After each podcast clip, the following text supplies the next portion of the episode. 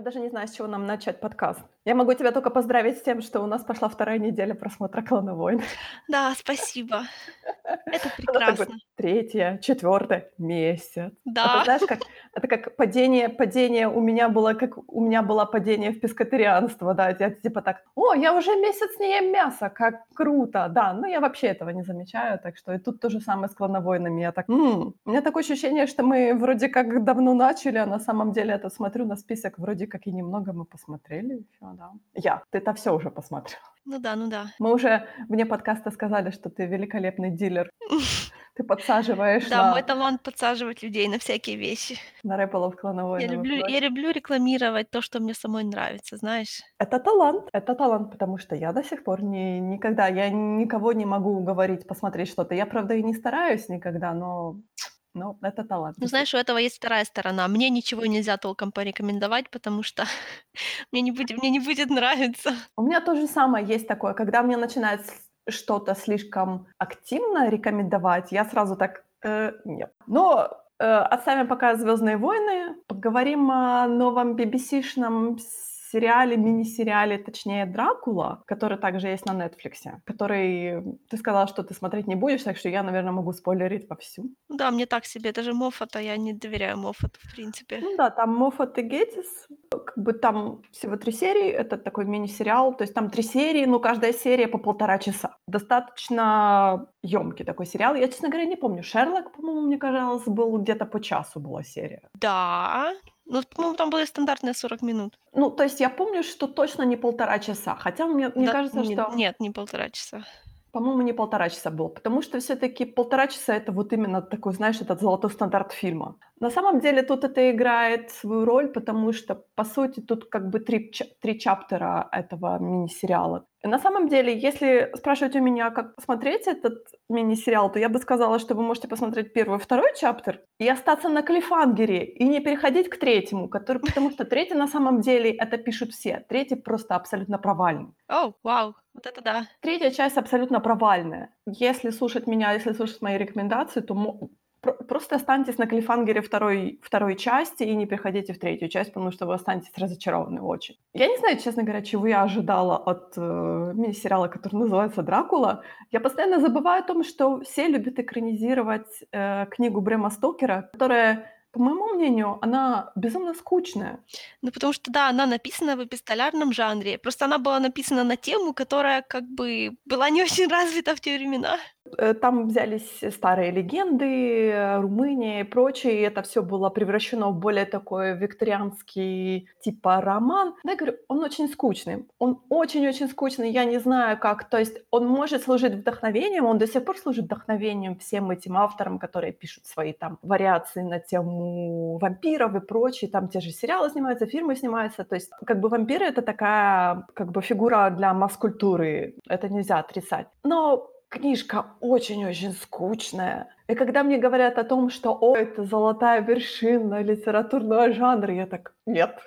Слушай, ну, с точки зрения литературной критики, с точки зрения простого читательского интереса, это же разные вещи, ты понимаешь, да? Я понимаю, да, но это, Ну. знаешь, это то же самое, что мне сказать, например, что романы Джейн Эйр- это просто золото, я скажу: "Нет". Ну, это так и есть. Мне мне они тоже мне мне они тоже не нравятся, но это не значит, что они не классика, Я которую понимаю, надо я я просто каждый раз, знаешь, с таким с удивлением смотрю на людей, когда мне человек говорит, что он так любит романы Джейн Эйр, ой, он зачитывается, постоянно перечитывает. Я так: "Вам что, делать нечего вообще?" Ну, это Не такое, ш это чисто не моё не мнение, не шейм их. Они же это, любят это. Я "Дюну" люблю, ты можешь меня шеймить за это. Ну, вот видишь. Да, то есть я признаю, что я иногда люблю не очень хорошие книжки, и that's okay. Да, но возвращаемся к "Дракуле". Значит, получается, всё-таки это, я бы так сказала, это вольная экранизация романа. Да уж, наверное.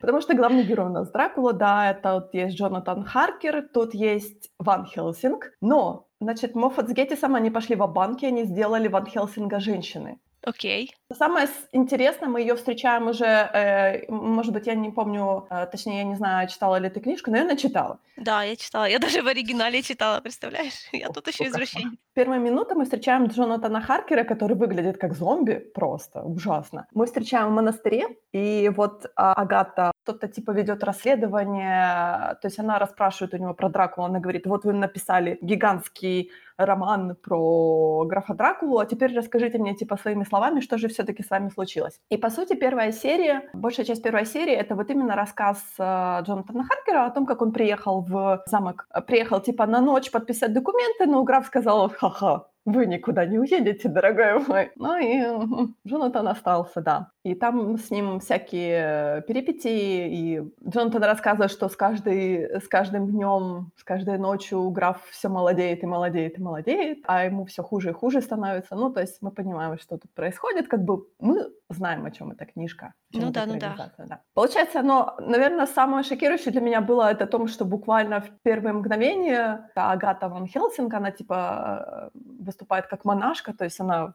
в монастыре, она вот это допрашивает его, по сути, она такая вся, как это правильно сказать, она олицетворяет вот именно современные догмы женские такие, знаешь, мол, я-то как бы монашка, но при этом она такая, знаешь, вся саркастичная, она такая, детектив такой, знаешь, более современный, так как мы видели с Шерлоком. Но Шерлок, он был более в, как бы в современное время, сеттинг был современный, да, по сути, то есть мы могли это простить Шерлоку, то тут как-то оно слишком выходит, а, оно слишком инородно иногда смотрится, потому что она слишком современная, она слишком современно себя ведет, как бы она хочет понять, кто такой граф Дракула, почему на него всякие вот эти действуют, там, солнечный свет, крест и прочее, то есть она пытается как бы выстроить паттерн, почему, кто такой вообще граф Дракула, но она, она очень современная. Это, мне кажется, это, знаешь, вот это именно фишка Моффата с Геттисом, о том, что они, несмотря на то, что сеттинг типа там в те махровые 1800 какие-то года, но при этом все персонажи, они ведут себя слишком современно.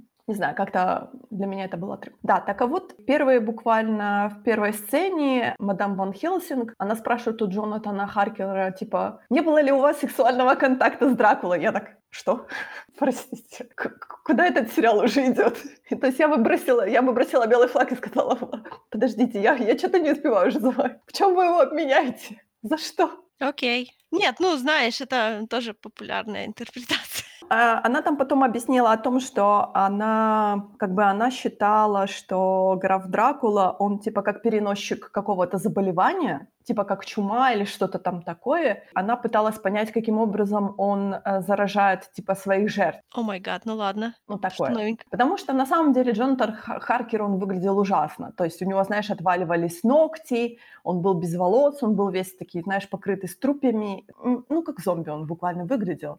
Окей. Okay в первом чаптере у нас есть э, одна часть посвящена тому вот этому расследованию. Там как бы приоткрываются некоторые моменты о том, что, как всегда они говорят, что графу там 400 лет, он там э, принц, он очень талантливый. Он князь. А, а, да, это ты так перевела, наверное, да, он князь. Принц это, принц это князь. То есть он талантли, талантливый полководец, всякое такое. То есть то, что как бы мы, мы читали книжку, мы это прекрасно знаем, да. Потом оказывается о том, что на самом деле Джонатан Харкер э, уже не живой.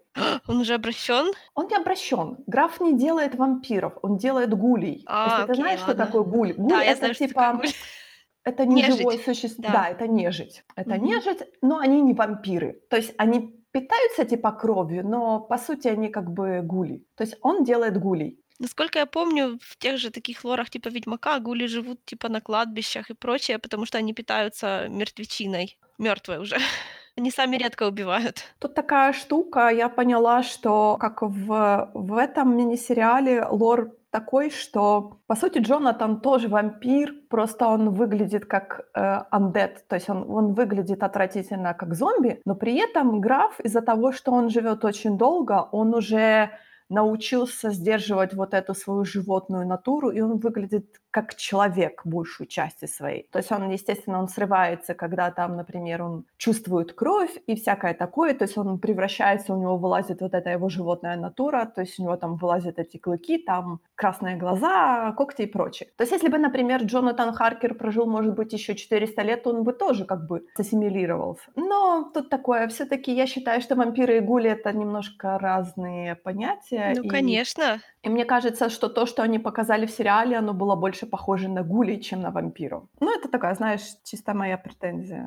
Приколы с вампирским лором обычно интересные. Ну, так, точнее, точнее, часто. Я вроде так, я просто не люблю вот этот вот сам, эм, самый классический вампирский образ, который как раз Дракула представляет. Да, вампир — это такой человек, ну, человек, который зачаровывает, знаешь, который вот, вот это вот эм, вампирское очарование меня сразу, сразу нет. А вот все остальное, я так смотрю на всяких вампиров, которых придумывают, да, вот в Баффи-версии, там вампиры вообще это низшая демонская раса, потому что они полукровки не могут существовать без людей. Это для них вообще фу-фу-фу. То есть они с точки зрения нормальных демонов, они паразиты. В файлах Дрездена там, да, там тоже есть гламурные вампиры, но вампиры гламурного вида одни. Это просто оболочка, и они на самом деле выглядят как такие огромные летучие мыши, и у их человеческих форм на языке есть присоски черные.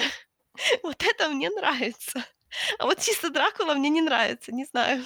Ты знаешь, тут я тебе ответила в Телеграм о том, что... Ты видела а, в Телеграм? Да, видела в Телеграм. Что я сказала? Вообще.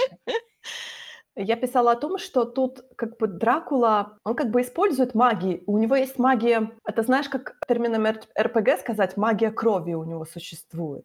А, окей, да, имеет смысл, действительно. То есть тут такая интересная штука о том, что, например, э, когда он впервые, э, когда Джонатан Харкер впервые встречается с графом, графа английский такой, знаешь, очень тяжелый акцент. С каждой ночью то есть он становится моложе, и его акцент, и английский его совершенствуется, становится все лучше, лучше, лучше. То есть у него просыпается вот этот, знаешь, британский акцент и прочее, прочее, прочее. И как бы он говорит о том, что граф очень старательно подходит к выбору своих жертв, от которых он питается. Во второй серии, например, во вторая серия была, она была больше экранизация, экранизация вот этого путешествия на Дмитрия, э, то есть путешествие графа из Румынии в Англию. Потому что в книге было написано о том, что он типа путешествует в гробу, по сути.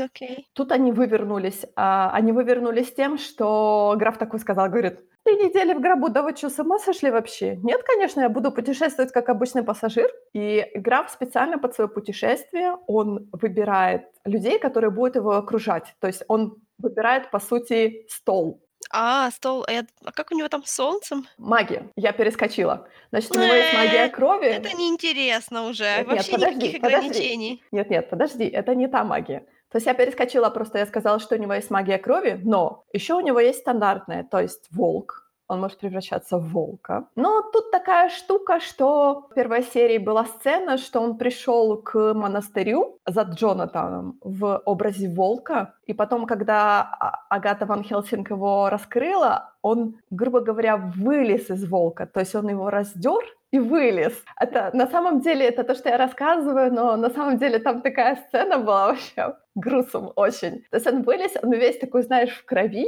Представляешь, мужчина в крови вылез из волка. Окей. Okay. А до этого, а до этого он монашек пугал, получается, летучими мышами, мышами. То есть он наслал на них летучих мышей, это, по-моему, это тот стандартный набор, который волки, летучие мыши, это то есть те животные, которыми он может управлять, плюс мухи обязательно. Если я не ошибаюсь, в каком-то старом фильме про Дракулу у него там еще были типа брони, э, броненосец. Нет, ничего такого не было. Потому что тогда они постарались типа набрать экзотических животных, которые бы были настоящими животными, но так как их никто никогда не видел, они были пугающими. Ну да, но тут такой, знаешь, более такой готический набор, говорю, мухи, то есть мухи. Броненосец — это тоже очень... Тут знаешь, самое интересное о том, что Граф же придерживается, получается, правил кресты, ай-яй-яй, нельзя, солнечный свет, ай-яй-яй, нельзя, и без приглашения, ай-яй-яй, нельзя входить никуда. Агата этим пользуется, она такая, мол, ну, ты не можешь за Джонатаном э, Харкером зайти в нашу обитель, потому что мы тебя не приглашаем. И граф такой, ну окей, ну кто-то сорвется это и пригласит меня, я же предлагаю вечную жизнь. Ну, а монашки такие, nope. Монашки уже и так должны верить в свою вечную жизнь, если они правильные монашки. Ну, он перед ними предстал в очень, как сказать, соблазнительном виде. То, то есть он были же из волка обнаженный. Там прекрасная сцена о том, как он голый дефилирует перед монашкой. Окей. И он такой, типа, мол, они боятся на меня смотреть, а я такая, нет, они тебе не в глаза смотрят, это точно. То есть о, ч- о чем я говорю? О том, что оно слишком современное какое-то, знаешь, такие шутки слишком какие-то современные. На самом деле вся сцена прекрасная, потому что у них, то есть у Дракулы с э, Агатой Ван Хелсинг очень хорошая химия. Ну, понятное дело. Как бы на это приятно смотреть. Первая серия э, Получается, Дракула пришел к э, Джонатану Харкеру, и Харкер, Харкер его впустил в обитель. И Дракула, короче, он расправился со всеми монашками. Он, то есть он их не выпил, он такой, не. Он наслал на них волков. То есть волки разодрали монашек. Я бы на месте волков посмотрела, как он вылез из тела волка и не стал бы его слушаться.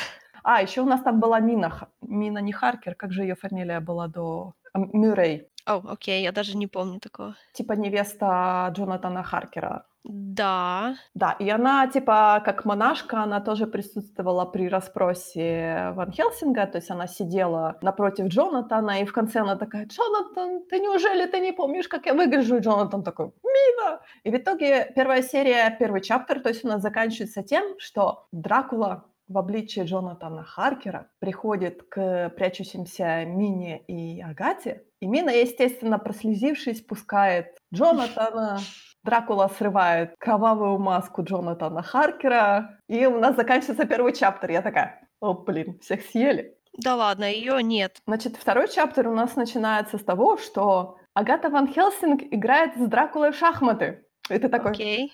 Да, вот это была тоже моя реакция такая. Некоторые фандомы уверяют меня, что игра в шахмат, шахматы это очень эротично, поэтому давай.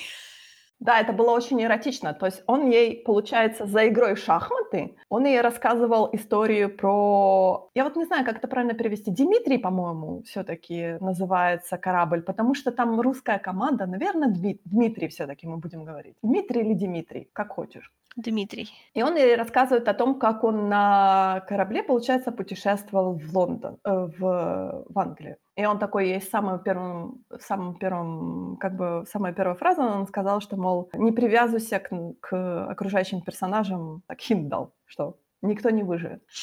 Мне, на самом деле, мне вторая серия мне понравилась больше, потому что если первая серия, она, то есть она была более жанр хоррор, то вторая серия, он такой, знаешь, именно детективный хоррор в замкнутом пространстве, потому что у нас корабль. А, окей. И Дракула, Дракула, который, получается, не сдерживается, и он сожрал, по-моему, троих сразу же чуть ли не в первую ночь. На что ему Агата Ван Хелсин сказала, ну, слушай, еще еще далеко плыть, ты уже всех съел. Он такой, я гурман, мне нужно осторожненько подходить к моему меню, чтобы я в итоге не приплыл в Лондон, разговаривая с, с ужасным русским акцентом и ведя себя как моряк. Ну там, okay, то есть okay. у него такая гигантская многоходовочка была о том, что он подкатил сначала к австрийской принцессе, такой очень престарелой, и она с ним начала говорить на немецком, он такой, мол, о, блин, мой немецкий ужасный, пойду-ка я выпью немецкого моряка. И он вернулся к ней с прекрасным баварским акцентом, да-да-да. Uh, okay. Магия так действует, хорошо. А, да, магия еще. Ты у меня спрашивала по поводу солнца. Значит, он насылал туман. Ну ладно, это еще ничего.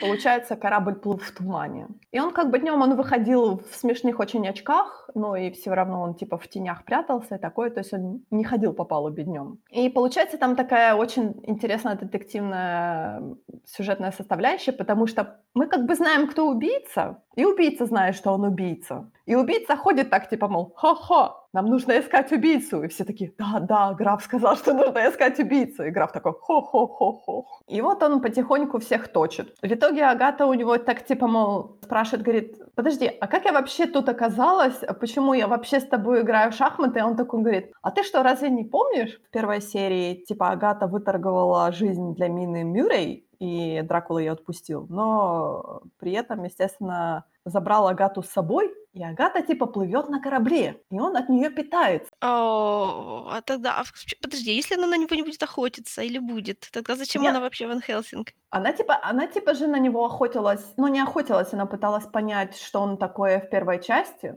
Во второй части там был финт уш- ушами, потому что э, он представил так, что она убийца. И те выжившие пытались ее повесить. Окей. Они ее пытались повесить на рее, и она такая, мол, я не убийца, я вампир. Все так, «М-м-м». Она говорит, вот сейчас я слезу с рей и вас всех убью, а вас, граф, я убью самое последнее.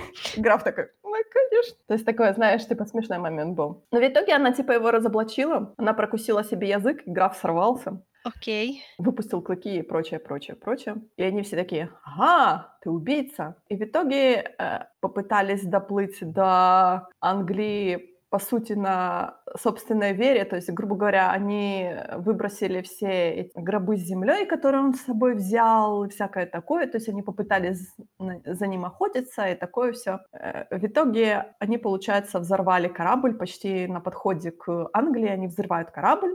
Агата Ван Хелсинг гибнет. Наверное, гибнет потому что она тоже, типа, стала гулем. Ну, было показано, что, типа, она утонула, но ну, это очень странно, потому что мне кажется, что все таки она андет, она должна была как-то погибнуть по-другому. А граф, типа, от взрыва прячется в своем гробу, и в итоге нам показывают о том, что он вылазит с гроба, выходит э, на берег, и тут его окружают люди с автоматами на машинах, прилетает вертолет, и граф такой, а что вообще происходит? Сколько да? лет мы плыли? Сколько, сколько лет он лежал на дне в гробу. И типа из машины вылазит Агата Ван Хелсинг, и она такая говорит, ой, граф, мы так вас давно ждали. Он такой, а что вообще происходит? А что вот это такое жужжит у меня над духом? А кто вы все такие? А почему ты до сих пор жива? И она такая, мол, а я не Агата Ван Хелсинг, я ее там, ну, какая-то родственница. О май гад, вот это я так не люблю этот троп, когда ты похожа на свою маму или на бабушку или на кого-то другого. Просто все мужики разные, а мы тут, понимаешь, клоны друг друга, наверное. На четвероюродную тетю. Я даже не помню, как ее Зо- Зои. По-моему, Зои как-то Ван Хелсинг ее звали. Я не готова сейчас сказать, как ее звать. И на этом как бы типа клифангер такой, мол, прошло там 129 лет, и граф выплыл из, выплыл из моря. И вот это был такой типа форс-скип. В третьей части, получается, граф в современном мире. И это было ужасно на самом деле. Потому что как-то как они туда уже забросили все вот эти тропы Шерлока. То есть вот эти все О. переписки СМС, граф сидит в Тиндере, граф первым делом, они ему, они, получается, его заточили в... Нет, не так. Он, получается, сперва от них убежал. Он, типа, устроил битву на, на берегу, и он их- от них убежал, выпил там, типа, современного человека, сразу узнал, что такое телевизор, что такое мобильный телефон, что такое интернет, знаешь, как это. Это не круто. Вообще не круто. Да, они его попытались поймать, к нему пришла эта Ван Хелсинг, не знаю, 2-0, Окей. и он ее попытался выпить, но ему что-то поплохело, его вырвало и прочее, и она такая, мол, а у меня рак.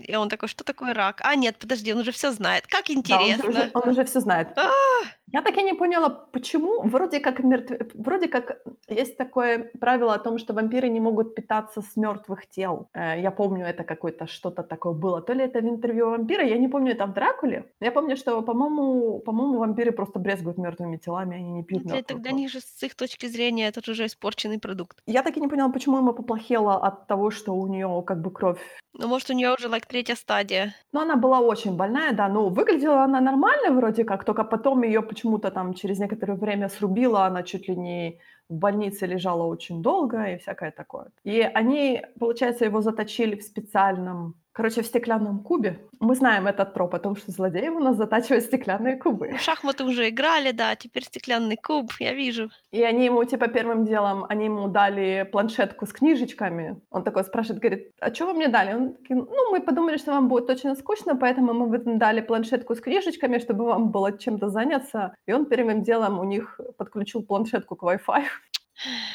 Вызвал по скайпу своего адвоката, Окей. который его вытянул из этого исследовательского центра. И по сути, я говорю, и по сути там уже полный кавардак начался, потому что я, честно говоря, потерялась вообще в сюжете. Потому что у нас почему-то какая-то молодежь внезапно появилась, барышня в расцвете сил, которая никак не может себя найти, о том, что она выходит замуж, не выходит замуж, она постоянно пати в хате и прочее, и Дракула от нее питается, и вдруг всплыла о том, что Дракула хочет себе невест, он же хочет продолжения рода, и я так, подождите, а я что-то пропустила? А оказывается, у нас в первой части было о том, что Дракула пытался завести себе детей, поэтому он искал подходящих невест. Я как-то этот момент Ну, невеста. Дракула- это тоже популярный троп. Да, очень популярный троп.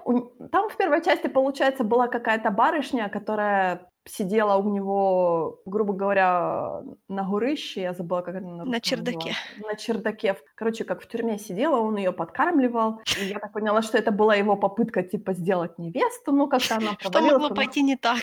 Да, что могло пойти не Хм. так? да, самое. Да, и вот в третьей части он, типа, эту молодую прекрасную барышню обратил, но получилась фигня, потому что вместо того, чтобы ее обычно закопать, типа, на кладбище, ее сожгли, потому что она сказала, что, типа, меня кремируют. Ну, естественно, она превратилась в очень прекрасный ходячий поджаренный труп, и в итоге ее пришлось убить.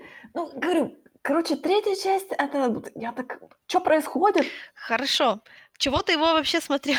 Я не знаю. Как это ты не знаешь? Нет, ты знаешь, первые две части, первые две части были очень интересны. Актера, которого они выбрали на роль Дракулы, очень хороший актер, он очень харизматичный довольно-таки, а, он очень хорошо играет, его очень, знаешь, как-то его актерская игра, она была очень веребельная, и меня вот подкупило вот именно то, что Агата Ван Хелсинг тоже, знаешь, у них очень хорошая химия. Ты прям описываешь мой experience с Шерлоком. Первая серия вау, вторая серия вау, первая, третья серия. По-моему, меня хотят наебать. Вот третья серия была, это было такое, знаешь, что меня наебали просто. Потому что третья серия заканчивается тем, что к нему приходит э, Ван Хелсинг 2.0, и она ему рассказывает о том, что главный твой недостаток не в том, что ты там боишься солнца, крестов и прочее, а в том, что ты не можешь умереть, и ты этого боишься больше всего. И он типа ее выпивает и умирает вместе с ней. И я так, что произошло? Ну, хотя бы, хотя бы мы больше не будем мучиться. Right? Да. Right?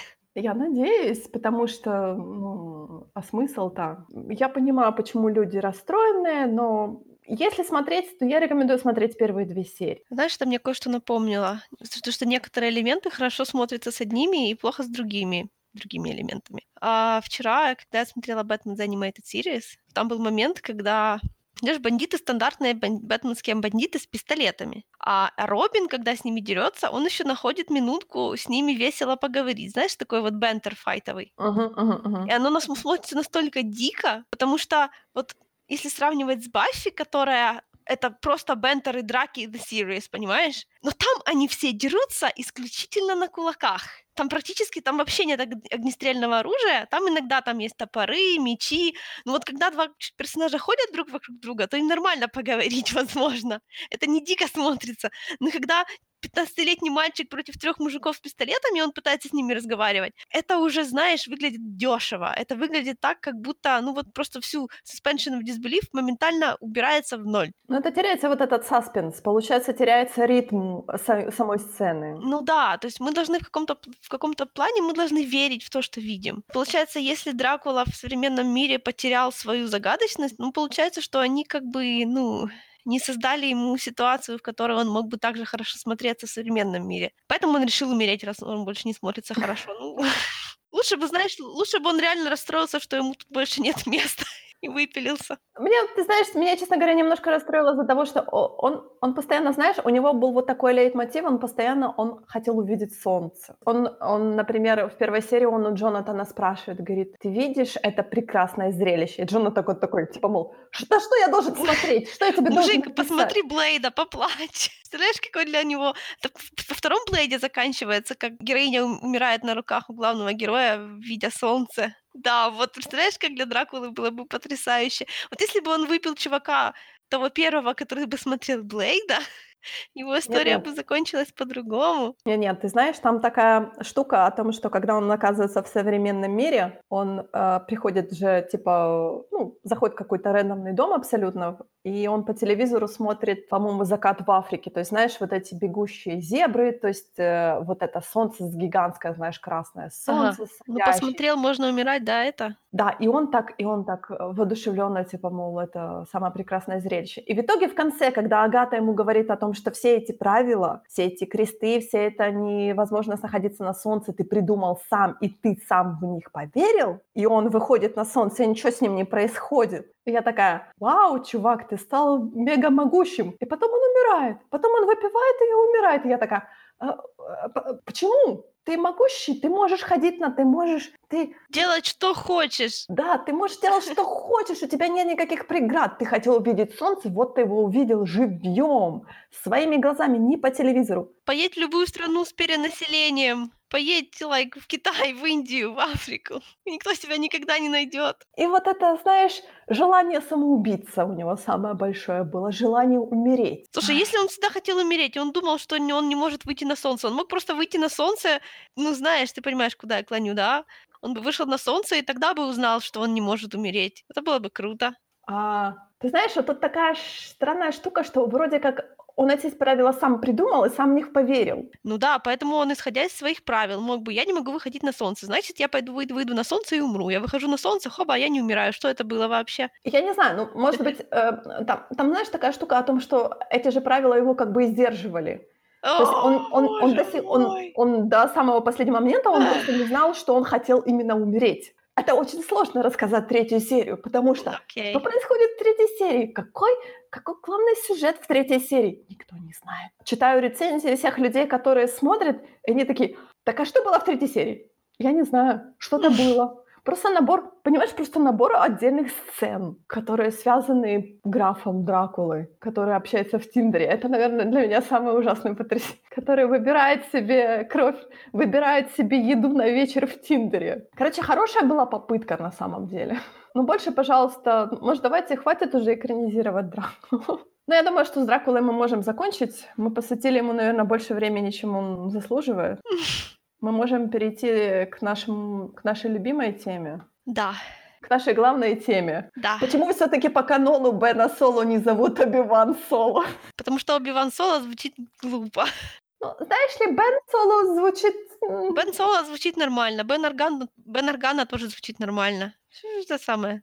Даже Бен Скайуокер звучит неплохо. Ну, оно как-то звучит слишком обычно. Не знаю, в этой же вселенной, получается, есть имя Бен, если Оби-Ван себя назвал Беном? Ну, реально. Я не знаю вообще, как Оби-Ван мог себя сократить до Бена. Ну, Ну, Оби-Ван. Я боюсь, что мы узнаем в сериале, почему он назвал себя Беном. Это есть ещё какая-то супер причина на это. Я постоянно я постоянно у меня был такой вопрос, почему всё-таки Лея согласилась на имя Бен для своего, по сути, ребёнка? То есть как Люк её уговорил вообще? Ну, я думаю, потому что из-за Бена они все встретились. Ну, по сути, да. Я постоянно я забыла о том, что вот этот был, э, вот этот был самый главный месседж, который запустил, по сути, все наши звёздные а, не запустил, Помоги не мне, запустил. Оби-Ван Кеноби, ты моя единственная надежда. Да, да-да. И я постоянно забываю о том, что есть вот этот главный месседж. То есть она знала Оби-Вана. Но почему она Ну, она согласилась з именно она на знала Бена? об Оби-Ване. Да, она знала об Оби-Ване, потому что Белла Органа знала об Потому что я подожди, слушай, так они ж как бы и и и Люк, и Ханна не знали Оби-Вана как Бена, понимаешь? Ну да, но она знала его как Оби-Вана.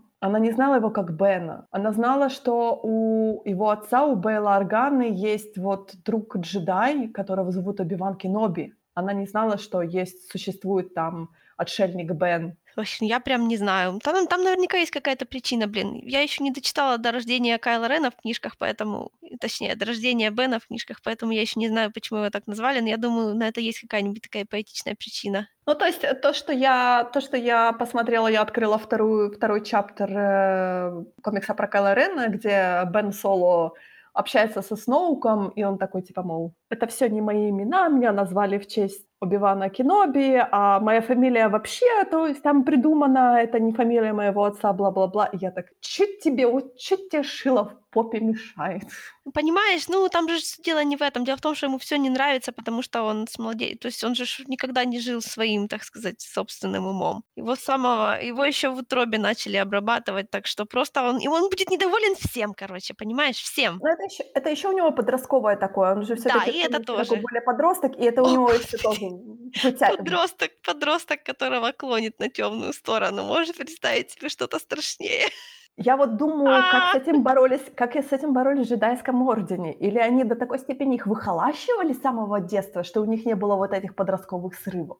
Не, ну если посмотреть на Соку, она у нее уже это есть. Это даже не срывы, но она такая. Вот это представь, это же получается самое тяжелое немножко. время. Для меня это было самое тяжелое время, вот это подростковое, где у тебя в голове творится капец какой-то. У меня такого не было. Тебе повезло. Возможно, у меня какие-то есть дефекты в развитии, знаешь ли, потому что у меня такое ощущение, что это должно было быть, а у меня не было. Я поэтому чего-то не знаю.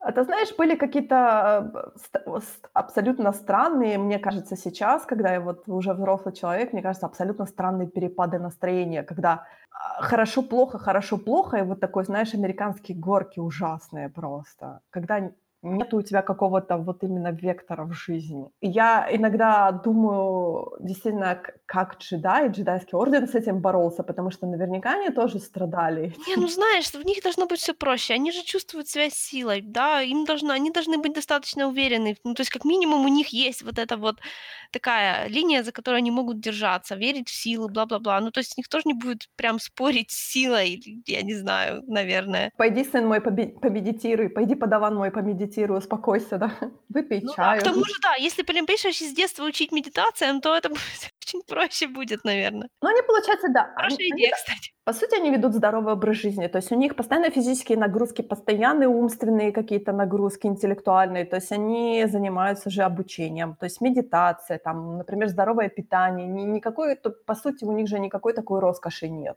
Ну да. У них умиротворенный способ э, жизни. Не умиротворенный, а гармоничный довольно-таки способ жизни. Ну, типа того, да. Я не знаю, конечно, ну, я думаю, что гормональные всплески, они никуда не деваются, особенно в человеческой расе.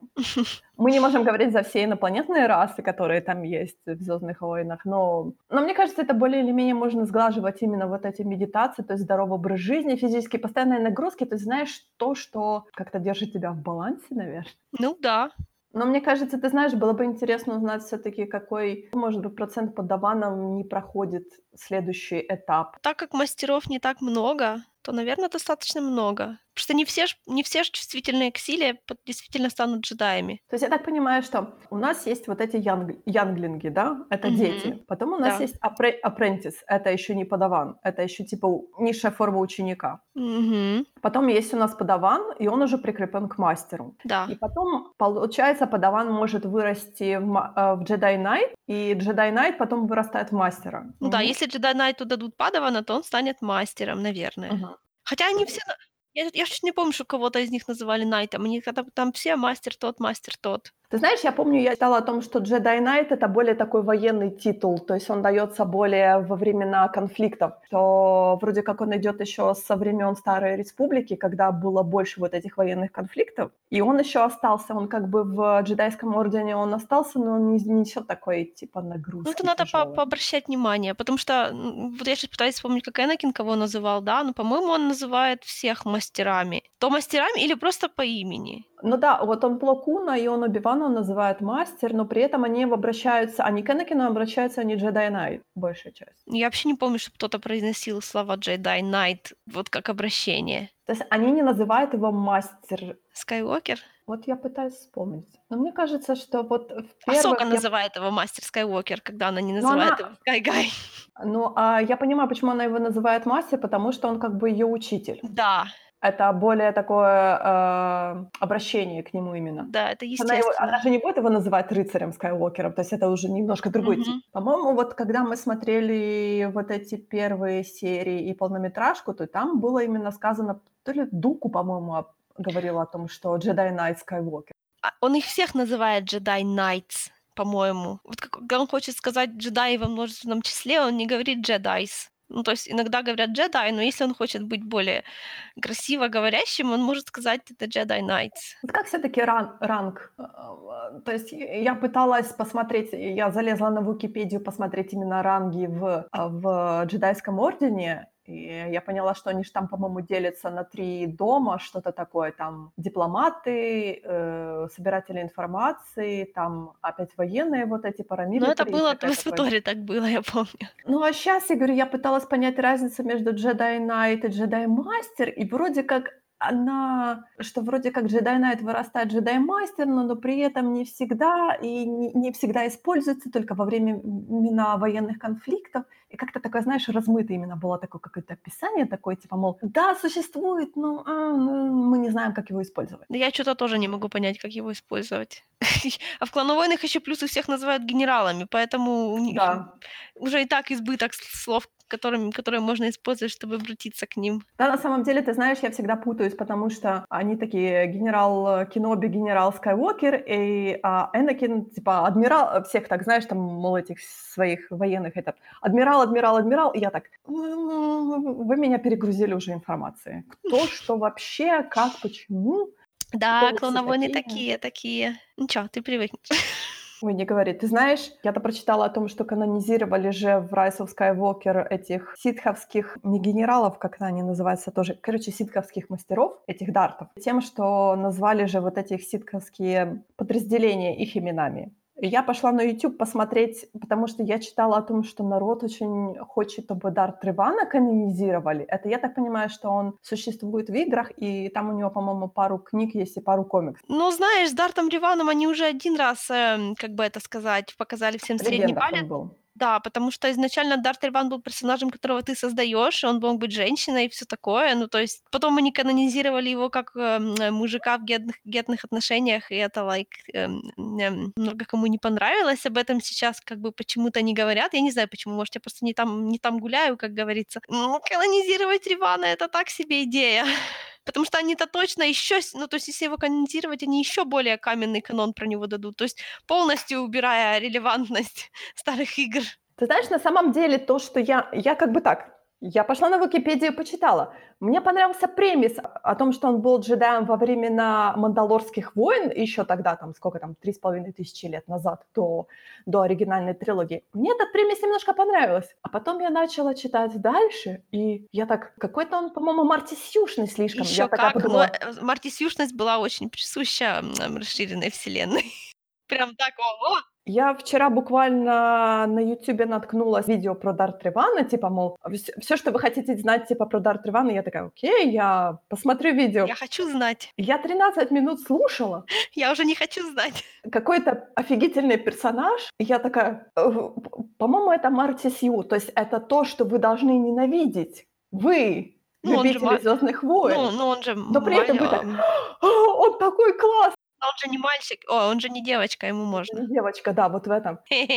О, боже мой, пожалуйста, не канонизируйте это как есть сейчас, потому что это просто, это меня тошнило от того, как описывал. Знаешь, человек так типа вот с таким, знаешь, придыханием описывает, он классный персонаж. И я так, простите, меня тошнит тут.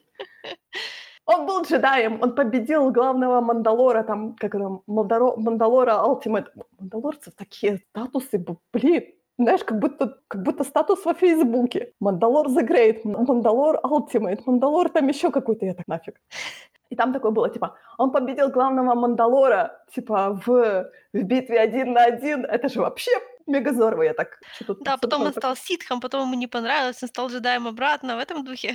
Там такое было, типа, что Риван был гением. Он, типа, выучился всему у своего мастера очень быстро, и потом он выучился у другого мастера, еще у другого мастера, еще у другого мастера, еще у другого мастера. Я такая, Чувак, успокойся. да. И потом он, типа, стал ситхом, а потом джедайский орден его побил, его будущая жена его побила. Я так, ну он же типа был гением, он же побил главного Мандалора, он же стал ситхом, он стал еще сильнее, как его жена побила будущее. Ладно, опустим этот момент. И он типа потерял память, и джедайский орден его снова сделал джедаем. Я так, зачем?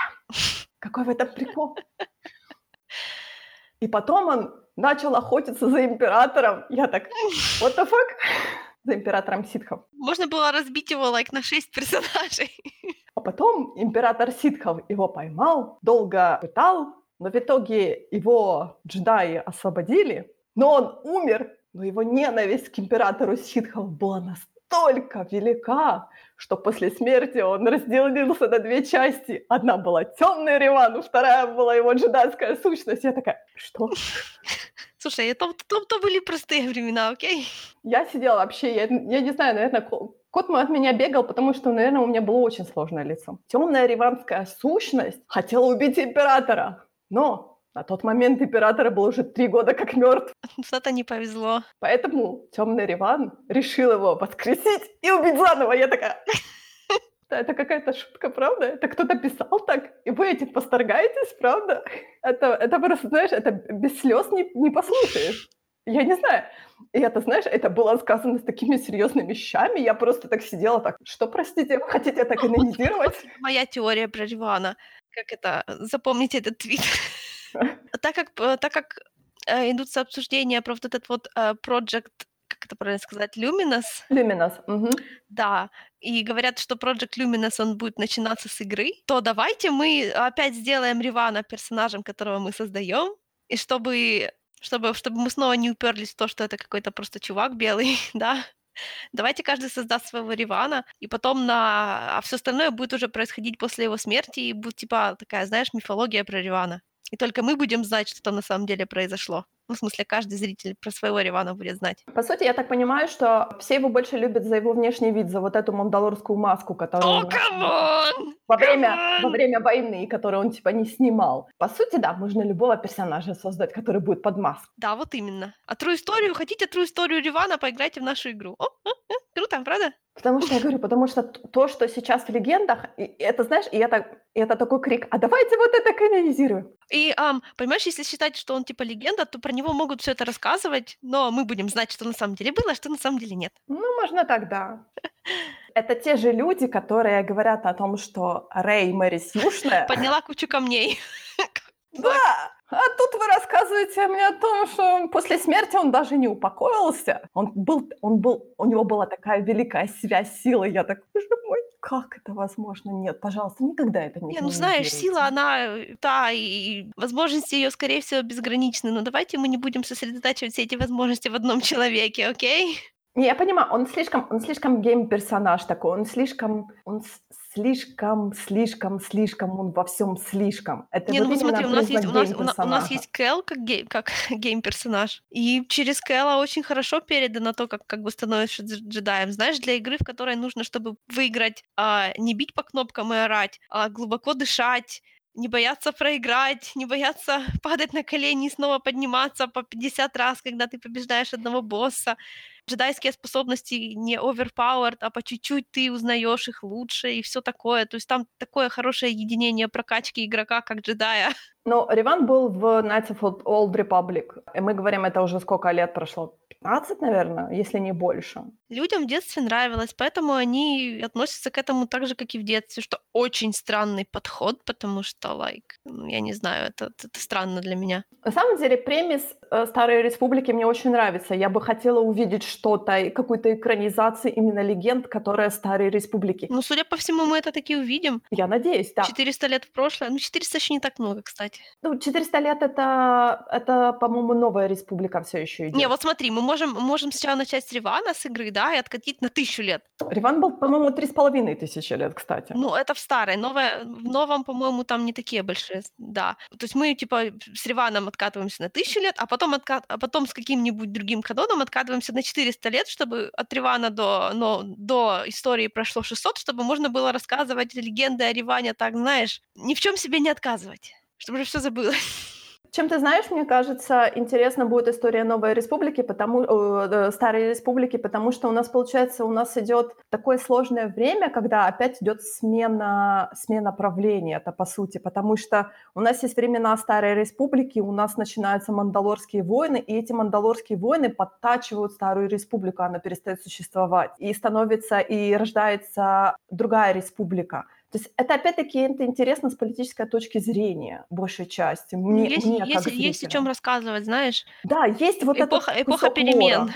Да, опять-таки эпоха перемен, которая у нас была, по сути, вот в этих 9 фильмах у нас была опять-таки эпоха перемен. И то же самое, это можно интересно рассказать. У нас совершенно другое время, получается, абсолютно другие персонажи, у нас люди должны как бы по-другому быть одеты. То есть у нас такая более старая я не не хочу сказать, что будет что-то типа medieval, потому что у нас всё-таки sci-fi идёт, но я хочу увидеть что-то более, не знаю, более Один из старое. один из недостатков старой расширенной вселенной- это то, что там Старая Республика выглядит точно так же, как и современная.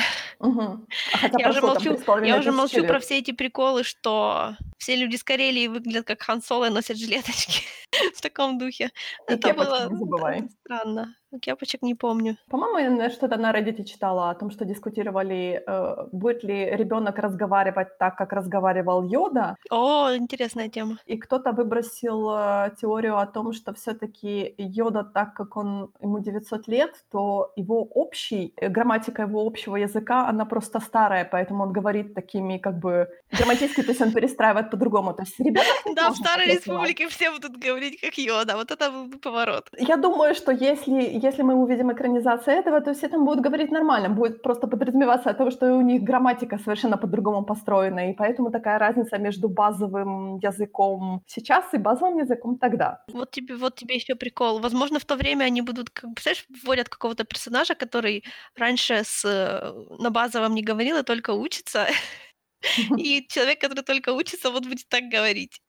Это было бы прикольно. Мне, ты знаешь, интересно увидеть, что если всё-таки они планируют сделать что-то 400 лет назад в ту республику, то, естественно, там будет Йода. И будет ли он говорить так же загадочно или всё-таки он будет говорить нормально? Я думаю, что Йода будет по-другому там говорить. В всяком случае, во возможно, он будет говорить 2 раза быстрее, например, и много хихикать, ещё больше хихикать. Говорю, просто вот эта грамма теория грамматики мне о очень импонирует, потому что действительно язык, он меняется за всё время, потому что 400 лет- это довольно-таки приличный срок для того, чтобы язык поменялся. Тем более у нас гигантская галактика. Из-за того, что там такие гигантские расстояния, там по-другому происходит, а, продвижение технологий в массы. Потому что, как минимум, если вот вот у нас, допустим, да, у нас начали делать мобильные телефоны с сенсорными экранами, и как-то раз раз раз у нас они у всех появились, как только мы экономически доросли. А представляешь, сколько нужно технологий, чтобы сделать мобильные телефоны в масштабах, достаточных на всю галактику? У нас ресурсы кончаются, а у них-то представляешь, сколько надо, чтобы у всех это было? Следовательно, у них могут быть продвинуты сильно только технологии, которые созданы из самых доступных материалов.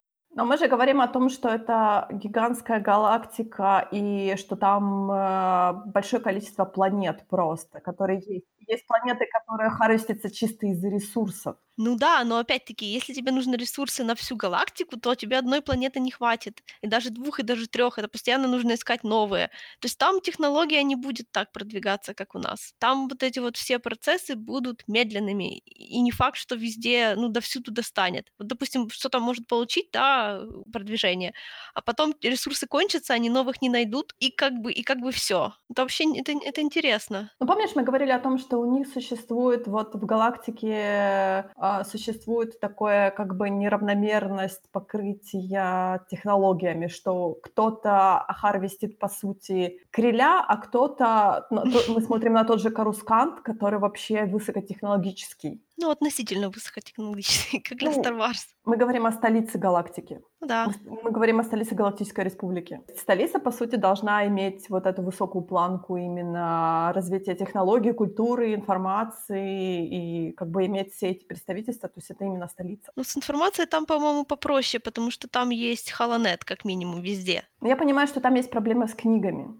Ну, книг там вообще бумажных уже давно нету. Но это редкость или их вообще не существует? Меня интерес меня было дело, интересовала эта проблема, потому что, стыдно признаться, в одном фике начали упоминаться книги, и я сильно задумалась: а что ж там с книгами на самом деле? И когда я тогда этот вопрос изучала, то я так поняла, что книги- это были пережитки очень-очень далёких времён, потому что сейчас ими уже никто не пользуется. Это вот знаешь, если ты нашёл какое-нибудь сокровище пиратов 500-летней давности, там могут быть книги. Но книги- это странно, бумажные. Но видишь, у нас, получается, в 9, в 8 фильме они, получается, всплыли вот эти книги А, джедайские, ну да, вот примерно такого уровня. Но я так понимаю, что такого рода книги, они должны были содержаться. Вот, например, я верю в том, что они есть в библиотеке джедайского ордена. Ну, наверняка. Но там же она их библиотека тоже оцифрована вся. Там, конечно, где-то есть книги, в знаешь, в сейфах, там, я не знаю, где подде как в музее. Специальные камеры, в которых поддерживается нужная температура, чтобы бумага не разрушалась, которой там 600 лет, да.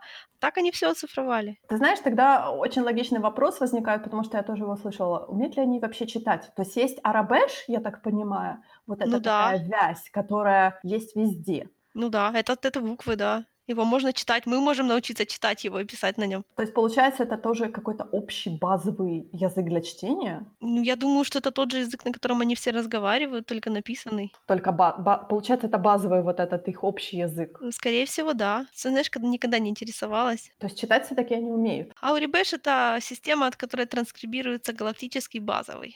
То есть хотя бы его они могут, э, могут прочитать? Ну, конечно. Но как книги, по сути, не очень, вообще не распространены. Я думаю, что у них есть я думаю, что у них есть электронные книги. Ну, опять-таки, у них есть библиотека. Мне кажется, да, должны быть какие-то каталоги, Да, хотя бы конечно, какая-то есть. должны Вон быть инструкции. в "Клоновойнах", когда смотришь, что видят, э, клоны в шлемах, у них же там на Аурибэше надписи. Так вот, "Клоновойны". Да, "Клоновойны". Мы посмотрели 6 серий. Мы посмотрели 6 серий. Получается, у нас идёт, э, 301, 303 и первые 4 серии 1 сезона. Наконец-то, дальше всё будет 4. поровнее. Что самое смешное, я поняла, что я 1 серию 1 сезона смотрела уже 3 раза. Я тоже. По-моему, я всё это помню, и, по-моему, я всё это то есть я, наверно, начинала "Клоновойны" несколько Ты раз. понимаешь понимаешь, как тяжело с неё начинать, с этой 1 серии? Хотя вот при пересмотре она мне нравится. Там есть такой прекрасный момент с Йодой, когда он говорит клонам, что в силе они все уникальны. Но, блин, начинать с неё- это какой-то садизм. Ты знаешь, по сути, в ней ничего такого экстраординарного, то есть с неё можно начать сериал, потому что, э, то, по сути, дальше же идёт опять-таки вот эта трёхсерийная арка. Да. То есть вроде как с этого можно начать смотреть. Можно. Новыми персонажами у нас только являются Вентресс и клоны, Мне наверно. больше нравится явно начинать вот с 16 серии 2 сезона, а, там 2.16, потом 1.16, потом Moving, да, потому что там эта арка побыстрее, там больше персонажей, там есть какое-то представление новых героев, там там там, по сути, нормальное представление Вентресс. Ну, там вот в 16 серии мы как бы нам её не показывают как человека, которого которого мы уже должны знать, кто это. Нам через Оби-Вана и Энакина как бы объясняют, кто это.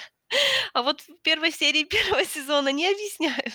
Ну, Вентресс такой, ты знаешь, персонаж, э, то есть, э, про неё хочется, мне, по крайней мере, про неё хочется узнать больше, потому что на самом деле то, что я знаю сейчас о ней, о том, что она ученица Дуку Ожидайте на линии, всё будет. и всё, и на этом всё. Всё будет, всё будет. Да, ну давай, наверно, перейдём к 1 серии тре 1 серии 3 сезона? Да. 301, да, я Короче, сказала? к Да. э, арка арка про, а, Домино Склад. Арка про Да. На самом деле мне интересно было смотреть. То есть я получила очень, я считаю, достаточно информации про то всё-таки, как проходит этот весь процесс клонирования. Да, это было интересно. На самом деле для меня этот весь премис о том, что давайте наштампуем кучу клонов, и они будут у нас военной силой. Нет, даже не так. Блин, у нас нет военной силы. О, оказывается, есть куча клонов, которые сделали якобы на нашу просьбу, но мы ничего не просили. Давайте всё-таки их используем, а давайте. Я вот хочу задать вопрос. Мне кажется, что это неэтично. Да, это неэтично. Это мега неэтично. Еп. Я не знаю даже, как объяснить это, знаешь ли. Я так думаю, мне кажется, что я пропустила этот момент, но мне кажется, если, э, когда в Сенате поднимался этот вопрос о том, что, а у нас есть вот военная сила, и не все и они все клоны, кто-то наверняка бы сказал, что это вообще-то очень-очень неэтично. Ну, понимаешь, тут такой заветовали бы. момент, когда, э, сидит Сенат, и ему говорят: "У нас тут, короче, на нас надвигается угроза". И они все такие начинают лихорадочно думать, что им придётся посылать своих людей, участвовать в военных действиях и всё такое. И тут им говорят: "Знаете, а можно этого всего не делать? У нас есть другая армия из клонов". И все такие: "О боже, слава богу, ничего не надо делать, пусть клоны дерутся". Ну, ты знаешь, мне не понравился тот момент о том, что я считала во время просмотра 2 фильма, во время просмотра "Атаки клонов", я считала, что на момент они используют тех клонов, которых они успели сделать на момент начала войны. Но я так поняла, что во время войны они всё ещё делали клонов. Они Да, еще они их всё ещё штамповали. делали клонов. Потому что тут хорошая фраза о том, что, Оби-Ван же убил ой, не Оби-Ван, Мейс Винду убил Джанго Фетта, и они, получается, лишились источника ДНК. Я так понимаю, что для хорошей репликации, то есть для хорошего воспроизведения клонов им именно нужен свежий источник ДНК. То есть каждый раз они, получается, брали... То есть они брали какие-то клетки у Джанга Фета, каждый раз для новой партии они брали свежие клетки. И вот, лишившись, получается, источника свежих клеток, они, я так понимаю, они реплицируют то, что у них было уже в базе, и это выходит немножко дефективно. Да, то есть они начинают клонировать клонированное. Да, и это, и это, получается, приводит к снижению эффективности клонов. Да, нам об этом прямым текстом не говорят, но у нас же есть вот этот вот 99-й, который клон, бракованный клон. Да. Как бы, ну, у меня такое ощущение, что оно намекается на, намекается на то, что это все как бы дело изживает себя, и у них с этим проблемы, но они не могут перестать их делать, потому что... Война идет, да. Война идет. ты знаешь, но мне кажется, ты знаешь, что они еще э, говорят о том, что, а, ну, а, это подразумевается о том, что у них не стопроцентная эффективность клонирования. Все-таки у них вот действительно 99 это вот это, может быть, знаешь, они, получается, вот этот 1% клонов, Да, шутка про, про 99%, Да. да? Мгм. Да, да, да. Поэтому вот Дельта Сквот, он показан на том, что он, у него идет вот такая бо- борьба, по сути, за, за целостность. Дельта, ты хотел сказать домино? Да, домино. Я сказала Дельта. Да. Дельта более военное название, чем домино. Да, эти домино, потому что они падают как доминошки, один другого Да. сбивая. То есть они вот, они всю серию, они ищут вот эту целостность э, их э, отряда. Мгм. Для того, чтобы вот как пазлик они должны сложиться, а они все никак не могут сложиться, потому что вот, по сути, мне кажется, что их называют бракованными из-за того, что они уже как бы сделаны из использованного материала. Ну, их назвали бракованными, потому что они проваливали все, все свои тесты. Но они уже как бы, они уже идут как второй сорт. То есть Ну да, но почему они проваливали, да, возможно, потому что они уже второй сорт. И это как бы я, потому что я считала, что, потому что да, для меня было во втором фильме, я очень была удивлена, почему Джанго Фетт все еще живет на Камину. Мгм. Я думала, что это удобно типа для Джанга, потому что он типа получает свои деньги, он себе живет припеваючи, он у него есть клонированный сын и всякое такое, то есть ему удобно там. И я, у меня был вопрос, почему он не улетел, когда Обиван объявился, он не улетел, а он там начал какие-то перетрубации у него. Я так, да возьми все и улети, и прячься куда угодно. Но нет, потому что контракт, потому что он постоянно должен поставлять вот этот свежий Наверное, материал ему, до- наверное, ему доплачивали каждый раз, когда он давал еще. Ну, по-моему, что-то такое было. У него, по-моему, какой-то контракт был, я помню, что Сай- Сайф один, Диас же, по-моему, с ним заключил, то ли не Сайф один, то ли Са- Сайфа Диас, да. Каминанс. Ну, ним наверное, ну, наверное, он был какой-то, не знаю, трехсторонний, или Сайфа Диас там был просто медиатором. Может, Сайфа Диас, ты познаешь, сделал запрос о том, что нам нужно наштамповать Да, армию клонов. да. А тут же как... Я вот, честно говоря, не помню, кто нашел Джанго Фета именно как донора. Это был Сайфа Палпатин? Диас, судя по Сайфа всему. Диас? Да, нам намекалось, что он, потому что у него были связи в... Он был таким джедаем, который специализировался на криминальных авторитетах и всего всем таком. То есть он просто был как бы в теме, и когда нужно было найти донора, он нашел подходящего такого талантливого, сильного и все такое. Ну, как бы я понимаю, что выбор Мандалорца это достаточно... М- Мандалорца мы берем в кавычках, потому что... Да, да, да, ну хорошо. Да, в кавычках, да. Выбор данной, как бы, данной особи был вполне оправдан. Знаешь, особенно это замечательно, если Сайфа Диас действительно думал, что он мандалорец. Возможно, не все джедаи хорошо относятся к мандалорцам и сейчас тоже. Я думаю, они никогда не относятся хорошо. Мы так долго, ну, знаешь, они сейчас типа такие все вежливые, все такое, но Мгм. Возможно, есть какая-то такая глубинная, вот вы нас так плохо вели себя с нами, а теперь мы тебя используем как расходный материал в войне. Ха-ха, мандалорцы, смешно, правда? Нехорошо, нехорошо. Я вот не знаю, честно говоря, я надеюсь, что я что-то, какую-то информацию больше получу про мандалорцев в дальнейшем в «Ребелах». Получишь! Да, Е! потому что то, как мандалорцы, например, относятся к джедаям, это понятно. Они считают их врагами, поэтому они постоянно, типа, им ничто не мешает с ситхами заключать Ну, какие-то не все договора. мандалорцы, а мандалорцы, мандалорцы староверы, скажем так. Те, которые считают джедаев своими, своими врагами, но при этом мы там целуемся в обе щеки сит- ситхами.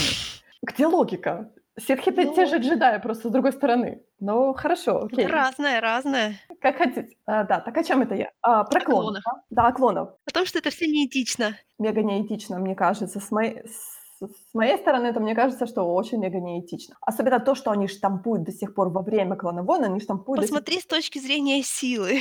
Ну, то есть это все одна из э, как бы пазлов, больш... кусочков пазла в большой схеме на тему, что джедаи делали не то, что должны были делать. Это Да, был один из способов их как бы мораль э, дискредити- дискредитировать, дискредитировать, да. да, даже не, это даже не с точки зрения населения, а с точки зрения ну, силы реально. То, что они так поступали, там же постоянно присутствует тема, что затуманен взор джедаев. Палпатин, ну вот, вот эти его старания, как можно заставить джедаев не видеть очевидное, и как можно их ввязывать в вещи, которые они будут делать, и себя морально как бы опускать и не замечать этого. Ну вот это вот одно из таких вещей. Ну да, но мне еще, ты знаешь, тут такой момент, я считала, что У клонов нет своих точек зрения, они просто Нет, нет, машины. нет. Нет, нет. Нет, нет, не в этом плане. Э, Не том, что клоны... Я так поняла, что клоны, как бы каждый клон имеет свою индивидуальность. Ну, То есть, конечно, несмотря да. на то, что они клонированы, они все равно имеют свою собственную точку зрения. Это абсолютно нормально. Все-таки они, каждый из них, они, они не имеют х- разума Улия. А, ну да. И каждый из них, он как бы человек, он имеет свою точку зрения, то есть это абсолютно нормально. Просто то, что они похожи и прочее.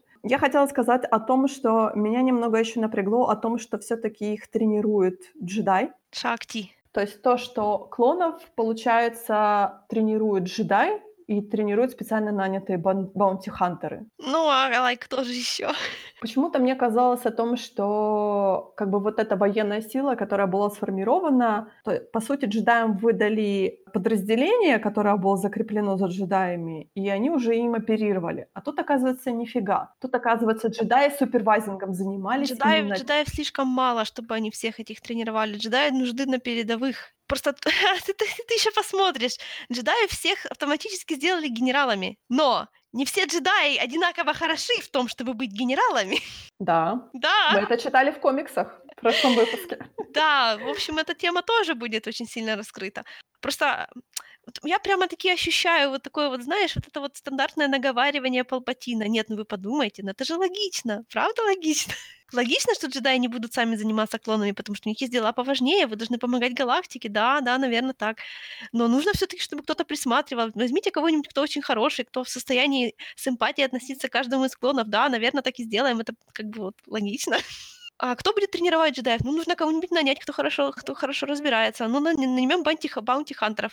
Ну, блин, bounty hunter ов как-то немного неэтично нанимать для таких вещей. Нет, ну вы понимаете, они очень талантливые, они очень умеют, знают свое дело, а что они не совсем хорошие, ну что делать, у нас тут война, мы должны использовать все ресурсы, это очень рациональный ресурс. Меня тут больше вызывает вопросы о том, что тут нет какой-то пирамидальной структуры, о том, что, например, вы обучаете, э, ну, то есть пирамидальная структура, которая есть в военных, военной организации. У нас есть типа генералы, там сержанты, полковники и прочее, прочее, Нет, так это, прочее. это, То есть- так это еще, это просто раньше. То есть, и чтобы отдавать их уже в военное дело, их нужно вырастить вот от, от подростка до взрослого, научить, научить базовым вещам, и только тогда они будут проходить, ну, такую уже более военную подготовку, не, не похожую на тренировки в армии, а похожую на больше там же на построение, все такое, я думаю. Ну, я имею в виду, что почему клоны не учат клонов, а почему клонов учат джедаи и баунти-хантеры. То есть я не вижу этой пирамидальной военной структуры. Я вижу, что джедаи и баунти-хантеры учат взводы, которые потом отправляются сразу на войну. Мне кажется, это просто ужасное расходование ресурсов. То есть нету инструкторов, которые инструкторов клонов. Я этого не увидела. Хм, ну вот тот, который приезжал, приезжал с инспекцией. Ну, это не инспекция, это просто, он, знаешь, типа как высший ранг более в армии приезжал забирать своих кадетов. Ну, И ну всё. да. По сути, он просто посидел на экзамене и уехал. То есть он не занимался их обучением. Он посмотрел экзамен, и он уехал. Все. Он забрал тех, которые прошли, и Я, конечно, могу ошибаться, но, по-моему, клоны учат клонов, но только на таких, там у них есть, это же как школа на самом деле. То есть школа плюс университет, то есть они должны выпуститься. И вот эти вот, то, что, то, что тут нам показывали только баунти-хантеров и джедая, это уже как бы м, экзаменационная комиссия. До этого еще должны быть какие-то. У меня какие-то смутные воспоминания есть, но, может, я что-то путаю. Ну, Мне может быть, казалось, в что будущем, это да. еще не все. Я говорю, может быть, в будущем эта претензия у меня отпадет, но у меня вот возникла именно большой вопрос, почему клонов не учат клоны. Потому что я этого не увидела. Хотя логичнее было бы о том, что более опытные клоны учат более э, малоопытных своих собратьев. То есть это более именно вот эта пирамидальная структура. Клоны ж, понимаешь, они недолго живут. Я даже не знаю, по-моему, проще найти кого-то со стороны для этого, чем учить клонов, учить других клонов. Понимаешь, тут как бы Bounty Хантеры э, мне почему не понравилось, потому что один был слишком агрессивно к ним настроен, который сказал просто в утиль сразу, вы не прошли, сразу утиль. Другой был сим, слишком эмпатично к ним настроенный. То есть я не увидела от них обучения. Я видела от них только читание лекций и очень большой Но они экзаменаторы были, понимаешь? Да, ну вот именно я не увидела, как бы понимаешь, что 99-й им более дал уверенности в себе, чем Баунти Хантеры или чем э, тот же джедай. На самом деле я не знала, чего ожидать от этой серии. Она была действительно очень эмоциональная в плане того, как клоны взаимодействуют с клонами, но Арка 99-го еще не закончена. Верю, да, я верю. Но э, мне не понравился вот этот не очень хорошая структура. Не, оно все очень несовершенно, но я думаю, что оно должно быть совершенным. Нам не должно сильно нравиться это. Ну да, то есть оно у нас должно вызывать вопросы, почему это все еще держит, я бы сказала так. Почему это все еще оперируется, и мне кажется, почему клоны все еще эффективны за счет того, что они берут своей массой. Ну, конечно, так понимаешь, та сторона тоже берет своим количеством. Да, та сторона берет своим количеством дроидами, они берут своим. Да. Как скажет потом генерал Гривус в трех, по-моему, в трехсерийной арке, он скажет, что джедаи слишком эмпатично относятся к своим клонам, они слишком переживают за них. Ну да. Ну так они же, блин, все-таки живые. Ну вот Да. опять-таки, как заставить джедаев ожесточиться? Это дать им, как, дать им клонов, чтобы они начали спокойнее относиться к жертвами, к, ну, к такому, знаешь, рациональному жертвованию людьми как ресурсами. Ты имеешь в виду, как их э, более, как это правильно сказать? Сбить с пути. Да, сбить с пути, то Да, есть да, конечно. чтобы они привыкли к тому, что постоянно будут жертвы. Ну, типа того, да, чтобы Не это уже их держаться за каждого, а просто Да, отпускать. да, да, да. Палпатин был очень талантливый человек. Честно говоря, ты знаешь, я смотрю, э, я смотрю, как Палпатин типа всеми пытается, так знаешь, сманипулировать, сманеврировать, и при этом он расставляет, он на самом деле он, честно говоря, оставляет столько ниточек за собой, но при этом никто не дергает за эти ниточки, потому что что-то перекрывает эти ниточки. То есть у нас существуют какие-то события, которые перекрывают вот эти всякие, знаешь, улики, которые оставляет Палпатин. Ну вот смотри, там типа вот буквально в этой арке про Malevolence, да? Да. Как, как Палпатин выдернул Падме? Да, он сказал ей, что типа у меня есть Он не сказал ей, он, не- он не сказал ей. Она сказала, что Сенат, что к Сенату поступило сообщение, и Сенат проголосовал и отправил ее. Нет, там было сказано именно, что Палпатин получил сообщение. Я помню, что там было было- сказано про Сенат. Нет, А нет, там именно было, там именно восп- в- вспоминался Палпатин. Почему именно такое, знаешь, то есть он оставил эту ниточку о том, что именно Палпатин ей дал эту информацию, о том, что ему кто-то там передал слух о том, что там встречается банковская ячейка, бла-бла-бла.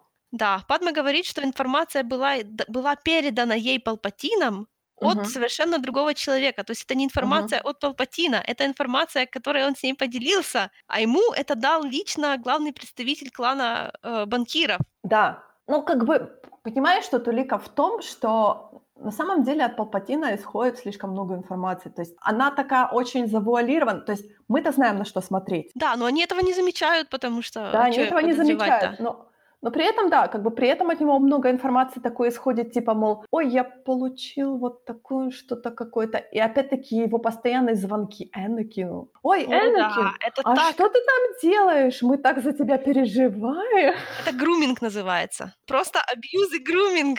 Да, и Энакин такой сразу так становится на цыпочки, так, да-да-да, конечно. Потому, пот- потому что Энакин, ну, не в состоянии, то есть Энакин слишком стар был, чтобы становиться джедаем, он не может относиться к людям просто равномерно, он ищет все вот эти вот родительские фигуры в них. У него Палпатине же. Ну вот в Палпатине, ты понимаешь вот этот вот момент, когда момент, когда Энакин понимает, как на самом деле Палпатин к нему относится, когда он уже Дарт Вейдер, этот момент в комиксах, это просто, это просто душераздирающе. Это, это очень тяжело читать. Это на, на самом деле, действительно, я говорю, мы знаем, на что смотреть. Да. На все вот эти такие, знаешь, заигрывания Палпатина с Энакином, такие, знаешь, вот этот тон такой, мол, ой, мы так переживаем все за тебя. Да, Энакин, никто тебя не понимает, только я. А, Да, да. Ой, Энакин, ты такая молочинка, ты так все сделал хорошо. И Энакин такой, ой, да, конечно. Да, да, действительно. Не всякий человек, который тебя хвалит, желает тебе добра. Да, это очень так смотреть. С одной стороны, Трудно, знаешь, трудно. И трудно, и, люб... и знаешь, как, как Любуешься, да, под любуешься. микроскопом, да, ты так смотришь так под микроскопом, как один вирус пожирает какую-то клетку, и ты так, ну я уже ничего сделать не могу, тоже состоявшийся факт. Да, вот смотреть на это все, когда ты знаешь, к чему это приведет, как молодежь сейчас говорит, стекло. Нужно больше стекла. Оби-Ван на мостике Строера тоже выглядит сюрреалистично, ну правда.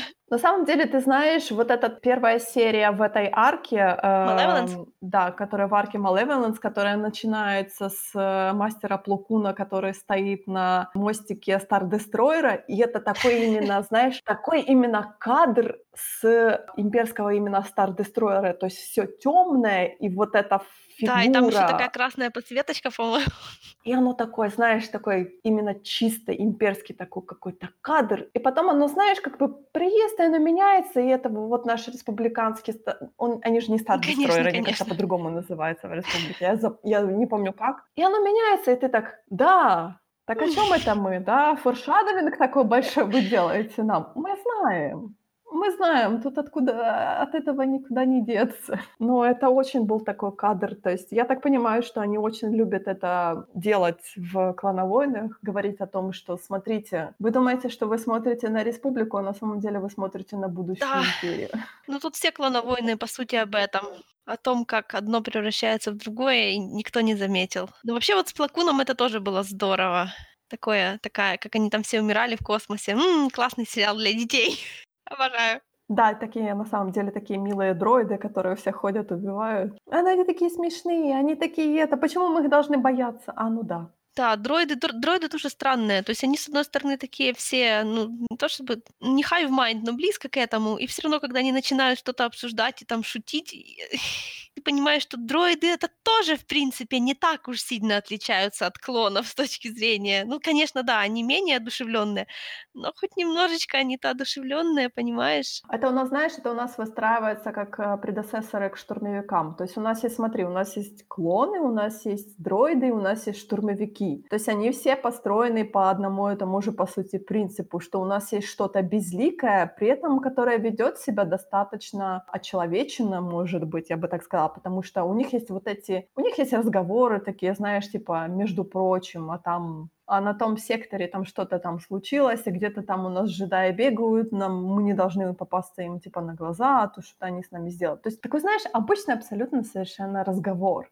Они именно выстраивают вот эту логическую цепочку, что у нас были клоны, у нас были дроиды, и они сделали эмердж, и они стали штурмовиками. Та же безликая Да, сила. которую посмотри внимательнее и понимаешь, что она совсем не безликая, и тебе так немного неловко становится. Как бы мы не должны за них болеть, наверное, потому что они, они должны для нас быть безликими, но при этом режиссеры нам показывают о том, что это Да, неправильно мне, мне вообще нравится, что они нам не позволяют нам забыть, что они тоже люди. Ну, не совсем, конечно, но близко к тому.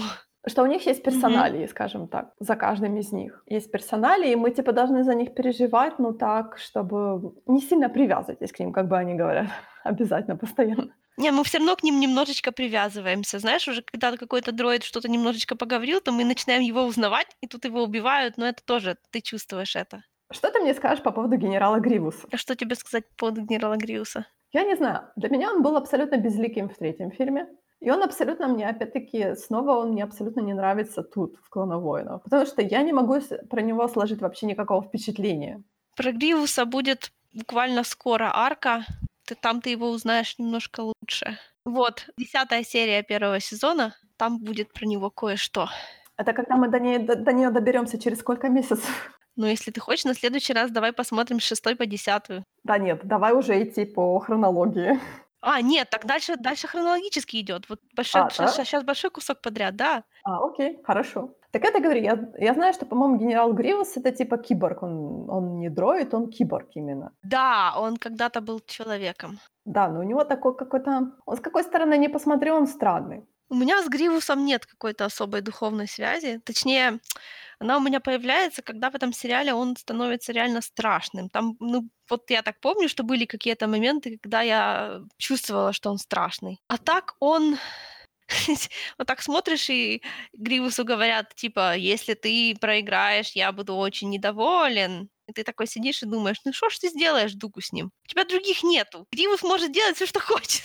Ты его все равно никем не заменишь, понимаешь? Хорошо, когда ты незаменим на работе, можешь любую делать. Ну, получается, тут у ситхов структура такая Палпатин, потом Дуку, а у Дуку есть Вентрес и Гривус. Да, это И все? На самом деле все? есть популярная шутка про Дуку, типа что Палпатин говорит, ситхов должно быть только двое, Rule of Two, Дуку, да, конечно, Палпатин, Дуку, кто все эти люди, которых ты постоянно достаешь из-под своей мантии? Дуку, нет-нет-нет, это никто, не обращайте внимания, это все не считается. Это просто так они мимо проходили. Ученик за учеником просто. Но Дуку надо что-то иметь. Он же не будет все делать сам. Это же не то, что 10 тысяч джедаев, и тут один Дуку бегает такой, знаешь, с языком. Я не успел. Почему ты не успел? Потому что я один, бляха-муха. Поэтому да, но ты знаешь, это вызывает уважение на самом деле, потому что 10 тысяч джедаев и сколько там, мы сказали, четверо. Полтора ситха, да? Да, полтора ситха. Никто один ничего не делает, а только хихикает в темноте. Ну да, и Дуку такая, мне надо связаться с моим мастером. Так вот, возвращаясь к Malevolence, знаешь, что я думала? Ну-ну. На самом деле, я думала, что этот корабль намного интереснее, чем он был на самом деле, потому что ионная пушка — это как-то так, не. А я думала, что они все таки это будет, типа, прототипом а, «Звезды смерти», что они там Так, сделали, типа... так, так. А как кончаем с прототипами звезды смерти? Я имела в виду, что пушка построена на киберкристаллах, на энергии киберкристаллов, не, ну, какая-то, знаешь, потому что если было тут- похоже очень. Если тут, если тут реально до этого, до Malevolence не было ионной технологии, а ионная технология, ты же заметь, она очень... Может Star Destroyer одним, одним выстрелом вывести из строя. Это очень круто. Мне кажется, это, знаешь, это вызывает вопросы, что ионные технологии, все про нее знают, но просто она не была сделана, может быть, в таком масштабе. Ну, наверное, да. Просто на самом деле тогда у меня вызывает вопрос, потому что данный корабль будет стоить очень-очень дорого. Ну да. Гигантских денег он будет стоить. Потому что, во-первых, он большой, во-вторых, он очень быстрый, в-третьих, какая-то новая технология, в-четвертых, они построили гигантскую ионную пушку. Еп. Куда это все финансирование? Если ты говоришь, что торговая федерация, она уже так, типа, мол, у нас просто есть собрание планет сепаратистов, то... Но это постоянно, это, знаешь, такой дурацкий вопрос к Звездным войнам, типа, откуда ваши злые, откуда ваши злодеи берут деньги на построение всех этих... Ну, у меня есть... Я, я, я об этом раньше не... Да, но я бы, я бы на их... Ну, то есть я бы на их месте, наверное... Кстати, я думаю, что с точки зрения республики это все выглядит убедительно, потому что это торговая федерация. У кого еще могут быть деньги, как не у торговой федерации? Поэтому мы так сильно как бы вот перед республикой, демон- Палпатин так сильно демонстрирует перед республикой злую торговую федерацию, потому что республике нужно понимать, что деньги от них. Чтобы они, не дай бог, не посмотрели внимательнее и не нашли, что деньги могут быть еще и от него. На самом деле я не понимаю. Ну, то есть у нас тут есть вот этот момент о том, что Падма летит э, навстречу с гипотетическим каким-то шпионом в банковском секторе бла-бла-бла, чтобы узнать наверняка про потоки денег каких-то. Возможно. Наверняка они задумывались над тем, что вот бухают сепаратисты, бухают гигантское количество денег. А давайте, может быть, мы найдем источник этих денег и перекроем его, и тогда пропадет сепаратистская поддержка, потому что им будет не с чего делать Понимаешь, вот эта вот торговая федерация, она сидит в сепаратистском космосе. Они не могут так просто перекрыть доступ денег, потому что они не могут перекрыть торговлю всей галактики, которая происходит с их участием. Это как бы по определению то есть невозможно. Понимаешь, тут насколько большие масштабы? Я понимаю, но все-таки, знаешь, торговая федерация это все-таки какая-то часть галактики. То есть наверняка можно и существует возможность просто, тем более у нас есть Сенат, давайте запретим торговать через торговую федерацию. Ага, ты попробуем, по- по- ты попробуй запретить двум странам торговать. Да, попробуй. Это я сейчас с намеком говорю. Я знаю, мы от этого страдаем. Это, знаешь, это великие речи. Получается, ты, ты посмотришь, вот эти вот представители Сената, все эти, все эти падмы, сенатор Органа, они все будут ходить, про- просто ходить к этим самым системам, которые полусепаратистские, которые как бы зависимые от торговой федерации, которая, э, ну, то есть, которые автоматически из-за зависимости торговой, торговой федерации становятся сепаратистскими. И упрашивают их, пожалуйста, может, вы не будете с ними, а будете с нами. Клановой, это все войны, это сплошные про, про поставку товаров и про сферы влияния. Просто я думаю, ес- если бы этот сериал был про деньги еще сильнее, его бы вообще ни один ребенок не смотрел. Детей нужно обучать экономики хотя бы минимальной, о том, что войны происходят, точнее, длительные войны не могут происходить без денежного Ная, о вливания. чём ты вообще говоришь? Не интересует это детей. Не дай бог это детям показывать. Не дай бог дети чё-то узнают про войну, кроме того, что это пыщ-пыщ круто. Война про деньги в наших летних блокбастерах? Да никогда. Ты вообще понимаешь, какой был гигантский backlash к первому эпизоду Star Wars, который начинается со слов «Торговая Федерация взяла в осаду мирную планету Набу». И сразу 50% детей подумали, что это какаха, её смотреть не надо. "Звездные войны" слишком реалистичны, они слишком копают. Мы об этом уже не раз говорим.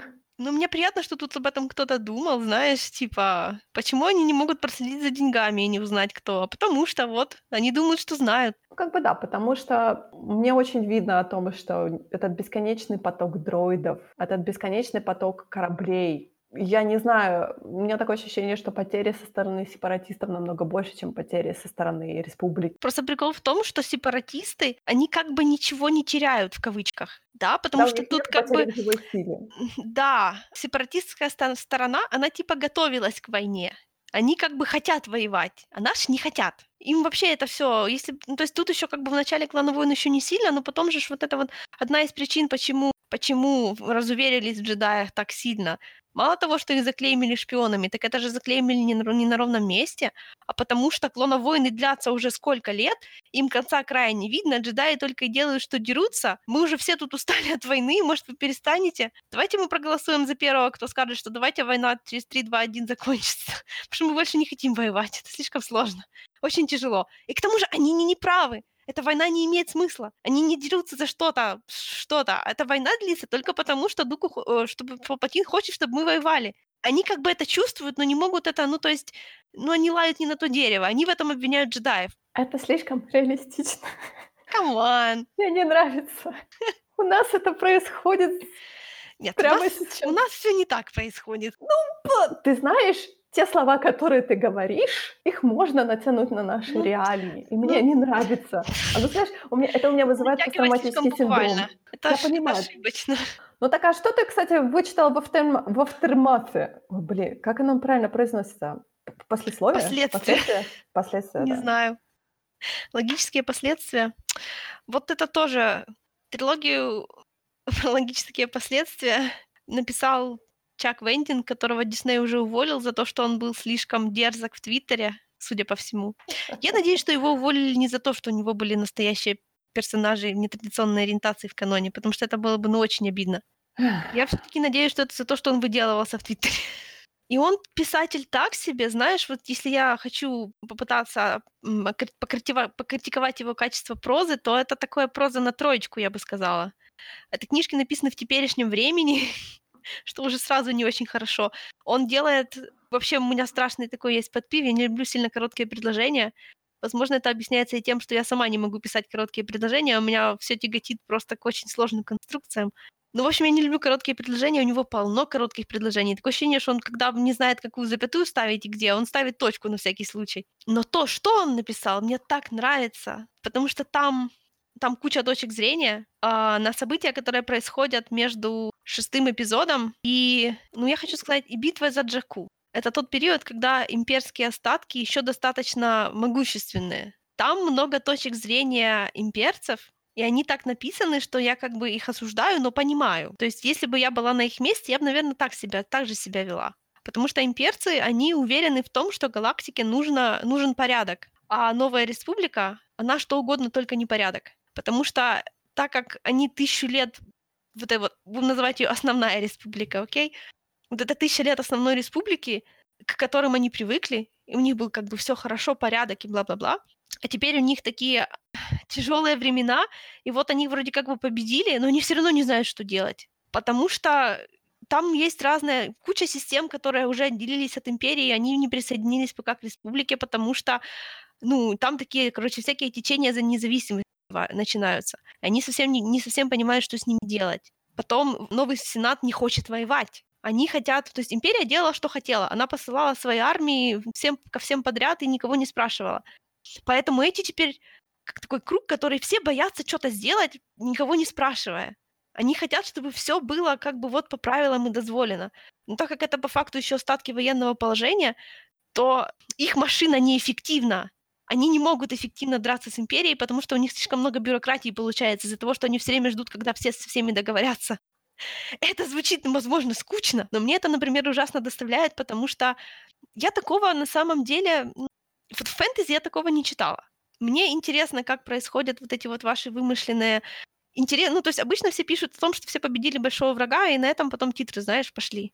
А это все равно, что толкиеновский, э, тол, э, толкиеновский кусок про возвращение в Хабитанию, только в масштабах всей галактики. Потому что мы победили, но походу все еще очень плохо.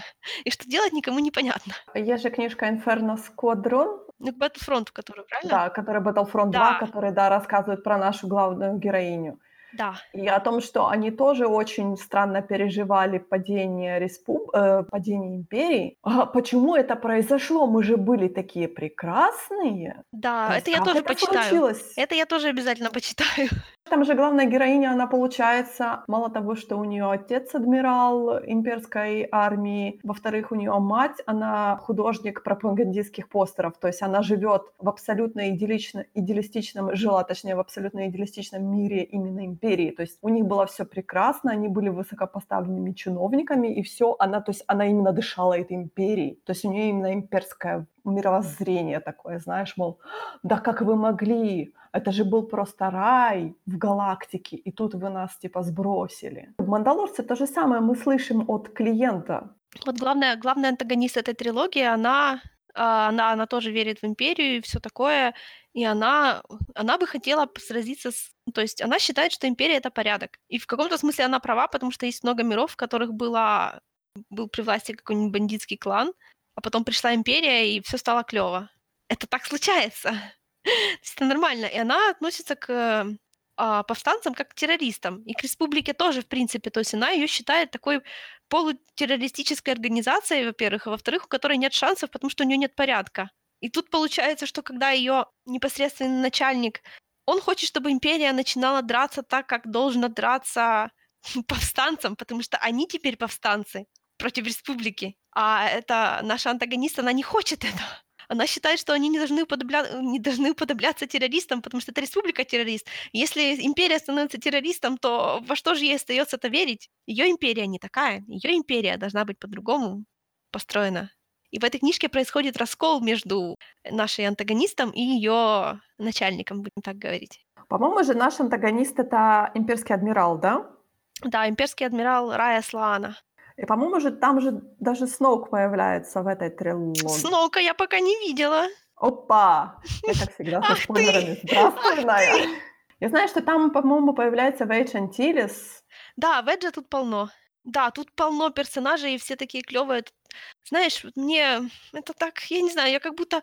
Это звучит, как будто я хочу, чтобы, я не знаю, как будто я хочу, чтобы а, была где-то какая-то квота или все такое, что у меня не важно искусство, важна репрезентация. Но, блин, знаешь, как клево читать, когда куча женских персонажей, и все разные, и нет никакой вот этой вот дури, когда ты явно ощущаешь, что, ну, то есть, кого автор считает клевым, а кого нет. Тут, например, во все поля, что, Хана, что у Хана и Чубаки нормальные равноправные отношения, что Чубака не его sidekick, и когда они освобождают Кашик, это Чубака становится генералом, а Хан становится его sidekick ом, потому что у них совершенно нормальные дружеские отношения, а не вот эта фигня, когда человек является ведущим, а смешное животное является его веселым сайдкиком. Знаешь, что это вот фигня собачья? Мгм, мгм. Тут просто вот как будто специально все прописано, что все не так. Тут нет никакой разницы между тем, перед тобой мальчик, девочка или инопланетянин. Они все написаны равно, ну, а совершенно одинаково. Не потому, что у них на- одинаковый тон или там что-то такое. Нет, просто им всем одинаково дается там хорошие стороны, плохие стороны. Тут они облажались, а тут они клевые. Совершенно спокойно, без всяких этих самых, да, вот этот, вот, это, вот этот человек у нас встречается с другим чуваком. Но это, знаешь, это как бы, ну то есть тут нету вот прям такого, знаешь, будто это что-то особенное значит. Нет, это просто есть. Это просто везде есть. Это так приятно читать, я тебе не могу передать просто. Ну и что, что у него проза так себе. Сюжетно тебе очень нравится. Сюжетно персонажи тебе очень нравится. Причем оно, оно, оно написано местами вот просто как будто он описывает сериал. Там даже иногда пропускаются батальные сцены, и мы сразу переходим от начала в конец, что персонажи что об этом думали, что они почувствовали, что они решили. Это как бы вообще, знаешь, немного, ну вот я чувствую, что это написано очень, знаешь, пунктирно, да, то есть как будто это не цельное произведение, а Сценки для сериала, причем даже непонятно, где заканчиваются и начинаются серии. Но мне все равно нравится. По сути, это что-то что типа, я не хочу сказать, что-то типа антологии, потому что тут же есть как бы один общий сюжет Да. о том, как республика отходит от империи. Ну тут, нет, тут вот в этой книжке, в этой книжке основной сюжет был о том, что как империя наносит ответный удар, честно говоря. А, да, она же сопротивлялась. Действительно, это же последняя у нас, получается, последняя битва, где империя именно умерла. Это была вот эта битва при Джаку. Да, вот битва Да, при Джаку явно это будет еще, это еще вот книжке. этот страгл, да.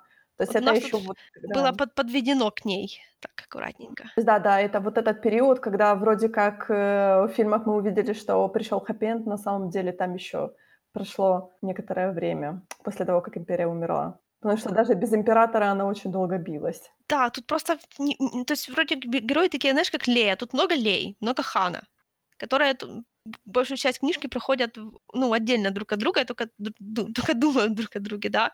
И Мгм. вот Лея. Ре- Лея слишком, у нее слишком пиратская натура такая. Вот в этой книжке как нигде видно, насколько сильно Лея похожа на Энакина. Потому что как только что-то не так, Лея хочет вскочить в корабль и побежать своими руками все поправить. И типа э, победителей потом не судят. Ха-ха-ха-ха-ха. Но она тут себя долго сдерживает, потому что она начинает, у нее начинают отношения с Мон Мотмой портиться. Потому Мгм. что Мон Мотма, она является как бы таким, то есть вот это вот течение галактическое, что никто не хочет ни с кем драться, и все хотят перед тем, как отправлять куда-то корабли с кем-то воевать, они хотят голосовать. Вот, например, Сенат не хочет голосовать за освобождение планеты Кашик. Почему? Потому что это не стратегический ресурс. Освобождение Каш- Кашика у нас тут не актуально. Мы это, мы это увидели Rogue One. Конфликт между Ханом и Леей заключается в том, что Хан просто сорвался с места и пошел освобождать, а Лея осталась. И она долго за ним не могла. Ну, короче говоря, Лея долго сама с собой торговалась, нужно ли это делать, потому что ей все, ну, то есть ее душа говорит, да, нужно лететь освобождать, а потом будет, что будет. Но сторона ее политическая говорит, блин, ты и так с Мон Мотмой ссоришься. Ты как бы, может, доверяй демократии, доверяй этим процессам. Ты же этого так хотела. Это же прямо вот все, что все происходит как надо. Но этого недостаточно. Я хочу сказать, что в Лее борется, получается, два ее отца. Ну да, Бэйл того. Органа и Энакин Скайуокер. И, конечно, кончается все тем, что она просто не выдерживает, ссорится с Мотмой, избегает освобождать Кашик. Чем, конечно, она тут же стала, она принесла раскол в, в Сенат, Сенат, потому что мгм. она, она же, она, она же, боже, какой стыд, я забыла, как его зовут.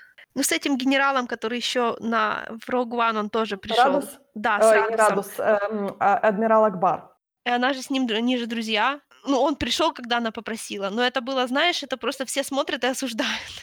И она, когда пришла, она чувствовала, что вот, ну, что она поступила правильно, потому что ее контакт с силой в этот момент вот был просто такой, как она никогда в жизни не ощущала. То есть, в общем-то, все правильно сделала, но с точки зрения республики она теперь, как это правильно сказать, парая, потому что они думают, что, они думают, что она так, долбанутая немножко, да, что доверять ей уже как бы не сильно стоит, потому что она не будет тебя слушать, а позво... а Ну, то есть не демократично поступает, понимаешь? А что делает Люк? Он вообще там есть? Люка тут нет. Люк тут где-то. Но тут же еще Бен даже... не- ну, Они еще тут даже Беном не назвали, поэтому он тут еще только так, в состоянии А, беременности. он... А, он в состоянии беременности. Я хотела спросить, разве он уже должен быть? Не-не-не-не, он еще только Не, так, немножко. Отчасти присутствует. Мне кажется, Люк в, в это время, если я точно помню Battlefront, то Люк в это время он собирал холокроны. Да, ну вот я посмотрю Battlefront, я тебе скажу. Потому что я помню, что он что-то там за артефактами охотился, но я не помню, то ли это было уже после битвы Джаку, или это было во время. Но я помню, что точно он инертно как-то себя... Хан тут такой же, как Battlefront, с бородой. Ну, ну вот он где-то в это же время происходит, я так чувствую. Да, наверное. Я помню, что что-то там он, Люк занимался просто он поиском артефактом, он отошел от этого всего, он типа поддал, он типа прыгнул в силу, грубо говоря. Все, Ну, война. ну, типа, понимаешь, я- Люка, Люка интересует сила, понимаешь, а не политика. Люка действительно интересует сила, это его вся жизнь в джедайстве. А ты знаешь, мне напоминает этого мастера Кордобу, разве нет? О, да, немножко есть. Ну, не настолько, конечно. То есть такая же инертность. У Люка свой прикол с силой. Вот если почитать книжки про Люка Скайуокера, там, где как он отдельно, да, ну я, кстати, уже читала, я просто не помню, не знаю, как сопоставить те книжки с... э, С каноном. Ну, вот с, с тем, что я только что прочитала. Я не знаю, в какое время это происходило. Но Люк, да, он ищет джедайские храмы, он все пытается, ну, ин- информацию находить себе, да. Но у него же главная цель у него же главная цель, получается, восстановить орден. Ну, типа того, Поэтому он как да, бы но он, более э, занимается поиском информации. э, Люк еще после этого всего, он уже успеет немножко разочароваться, потому что вот когда...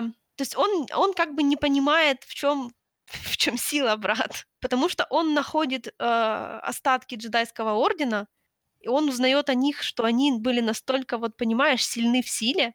Они там такие штуки делали, вот так, как это, с трех километров прыгали, что даже маленькие дети с зак- закрытыми глазами отбивали а, выстрелы бластеров. А он тут, знаешь, это все равно, что, типа, как ты приходишь в секцию фигурного катания, когда пятилетки там на руках стоят, а ты еще только за бортик держишься в свои 20. И он начинает думать об этом и париться этим, что, типа, он никогда не сможет быть таким же.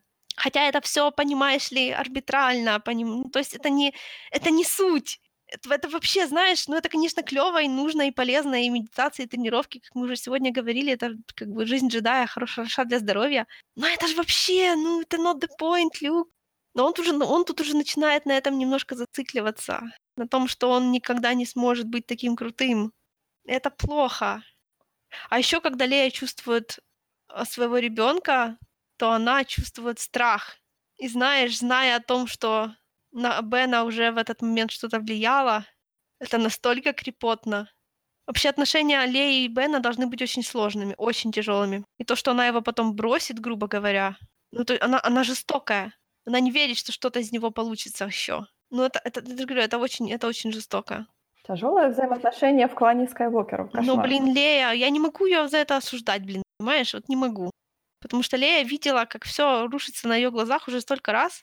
Но ведь странно, ведь, понимаешь, э, ты говоришь, что она такой персонаж, который она прописана, который рвется в бой, при этом она сдается. Со своим сыном она сдается просто. Видимо, это не тот бой, в который можно так просто рваться. Вот ирония, столько иронии в этом каноне. Мне кажется, что она начала поступать очень сильно как по по-джедайски, только не в том смысле слова, в хорошем смысле слова, а в таком орденском смысле слова. Потому что она подумала, что надежды больше нету. Ну да, она сдалась, по сути. Потому что, получается, понимаешь, все-то со стороны смотрят, а она-то изнутри чувствует. То есть вот вон она еще была им беременная, она уже чувствовала, что страх. Если он начнет подрастать, и она от него начнет чувствовать вот это зло, ну вот до какого момента ты будешь продолжать верить? Я не знаю, я не знаю, будет ли она реально продолжать чувствовать вот это вот всякие нехорошие вайбс от него. Но мне кажется, ну если она, если она отдала его Люку в надежде, что Люк его как бы наставит на путь истинный, то, наверное, да. А Люк, получается, до самой своей смерти сомневался в себе.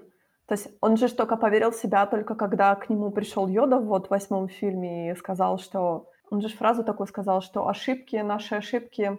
Нет лучшего учителя, чем провал. И он вот до этого момента, он же все- все сомневался в себе.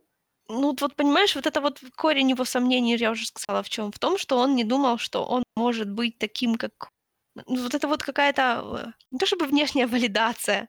Ну вот как-то ему надо было, чтобы ему кто-то вот прямым текстом сказал то, что он уже и сам подозревал, но не хотел признавать. В том, что нет смысла, то есть неважно, насколько сильно ты тренирован, не имеет смысла комплексовать по поводу тех вещей, которые... Ну то есть это не важно. И то, что ты ошибся, это тоже не важно. Ну неважно, ну правда, неважно. Мне кажется, ты знаешь, тут большой провал, потому что почему не Оби-Ван, почему не Йода? Йода да пришел к нему, по сути, через сколько лет? Первый раз. Вот это вот философия, философия... Почему никто его не наставлял? Ну, потому что никого не было. Ну да, А почему, это, почему Йода пришел? Потому что, потому что Люк начал, наконец-то он сорвался. Но это странно, понимаешь, для Форс Гоуста ждать, когда Честно, я не понимаю логику явления его на- форс-гоустов вообще в принципе. Почему они явились Люку в, в шестом эпизоде? Похлопать его по плечу, сказать, что все делал правильно? Порадоваться за то, что Империю победили? Ну, мы... Наверное. забрать Энакина? Да, он сам дорогу не найдет. Нет, это Давно Энакин. тут не был. Ты Заблудится. что? Это же Энакин. Почему ты сомневаешься, что он дорогу найдет? У меня просто опять-таки, блин, вот это вот состояние, в котором психика пребывает, как бы, когда ты уже force ghost, то есть ты находишься в балансе, да, то есть ты — это и Мгм. есть сила. А сила, она она настолько нейтральна, что до Швейцарии до не до до до неё ещё очень далеко, потому что она не пытается никому помогать. Она какая-то ну, то есть для неё как бы нормально, что джедаев убили. Она никому не она никого не пыталась спасти от этого, допустим. Силе как таковой, по сути, нету разницы, будет ли кто-то более сильнее или будет ли кто-то более слабее пользоваться ей. Ей Ну всё ну равно да. кто. Ну да. Ей всё равно, кто пользуется ей, поэтому она не как бы и все джедаи умерли. Э, типа мне пофиг. Ну да. То есть я сделаю баланс где-то в другом месте. Да, то есть баланс, он каким-то образом ну, то есть было сказано, что Энакин принесёт баланс, ну и принёс баланс. Ага. Ну, не так, как они думали, но принёс. Си сила же- это просто какое-то что-то. Может, сила- это вообще естественное стремление природы к балансу? Вот как тебе такое? Вполне возможно, да. Это просто Я понимаю, что Орден превратил это просто в религию, а на самом деле это про просто оно существует, и всё, и вы должны это принять, что оно везде, оно во М, ну всех. да. То есть просто когда когда человек становится форс-гоустом, то он уже тоже начинает как бы мыслить как сила. То есть он становится инертным, по сути. Ну да, потому что он уже не участвует в событиях. То есть то, что Йода то то, что Йода принёс и и сжёг дерево, это как бы это то есть это, получается, одновременно должно было быть и, а, и не было бы никакой разницы, если бы он не пришёл. Возможно, это просто, знаешь, такая визуальная манифестация того, что уже и так происходит. Так вот, Aftermath. Да, Возвращаясь вот к книжке. Aftermath. Получается, я так понимаю, 3 книга- это будет вот именно уже окончание существования Империи, то есть там Вторая вторая вторая заканчивается тем, что имперский флот прибыл на Джаку. Ага, то есть это всё будет посвящено битве при Джаку и после битвы при Джаку. Да, думаю, да. Ну, и я так понимаю, что наши главные герои, там куча главных героев, такая ragtag band. Всем, конечно, больше всего нравится персонаж, который такой бывший имперский агент, ам, бывший мастер пыток, у которого О. арка заключается в том, что он он уже, ну, то есть он не хочет этим заниматься больше, да, то есть он ему кажется, что его имперское прошлое его как бы определяет, но он очень хорош в этом. И он то есть ему приходится по делу иногда этим заниматься, и он сначала очень много переживал, а потом вот вот эта вот середина арки его, считай, да, он пришёл к выводу, что он просто плохой человек, и ему не нужно этим париться сильно, потому что если он приносит таким образом пользу для республики, то ну, то есть он не на республику работает. Он это начинает он говорит, что себе, что это он это делает теперь, потому что его друзей обижают, и он ради друзей готов, так и быть, проявлять свои те стороны, которые ему не нравятся, чтобы им помочь. Вот это он считает справедливым. И вот этого чувака просто все обожают, потому что он он такой страшно самокритичный, страшно саркастичный, ещё и пьёт. Легко быть фандомным любимцем. При этом всех пытает, да? То Не, есть не да всех Дарк пытает. Он он это всего несколько раз делал, но каждый раз испытывал мучения совести. А, ну, то есть он такой антигерой. Ну, М. типа да, да.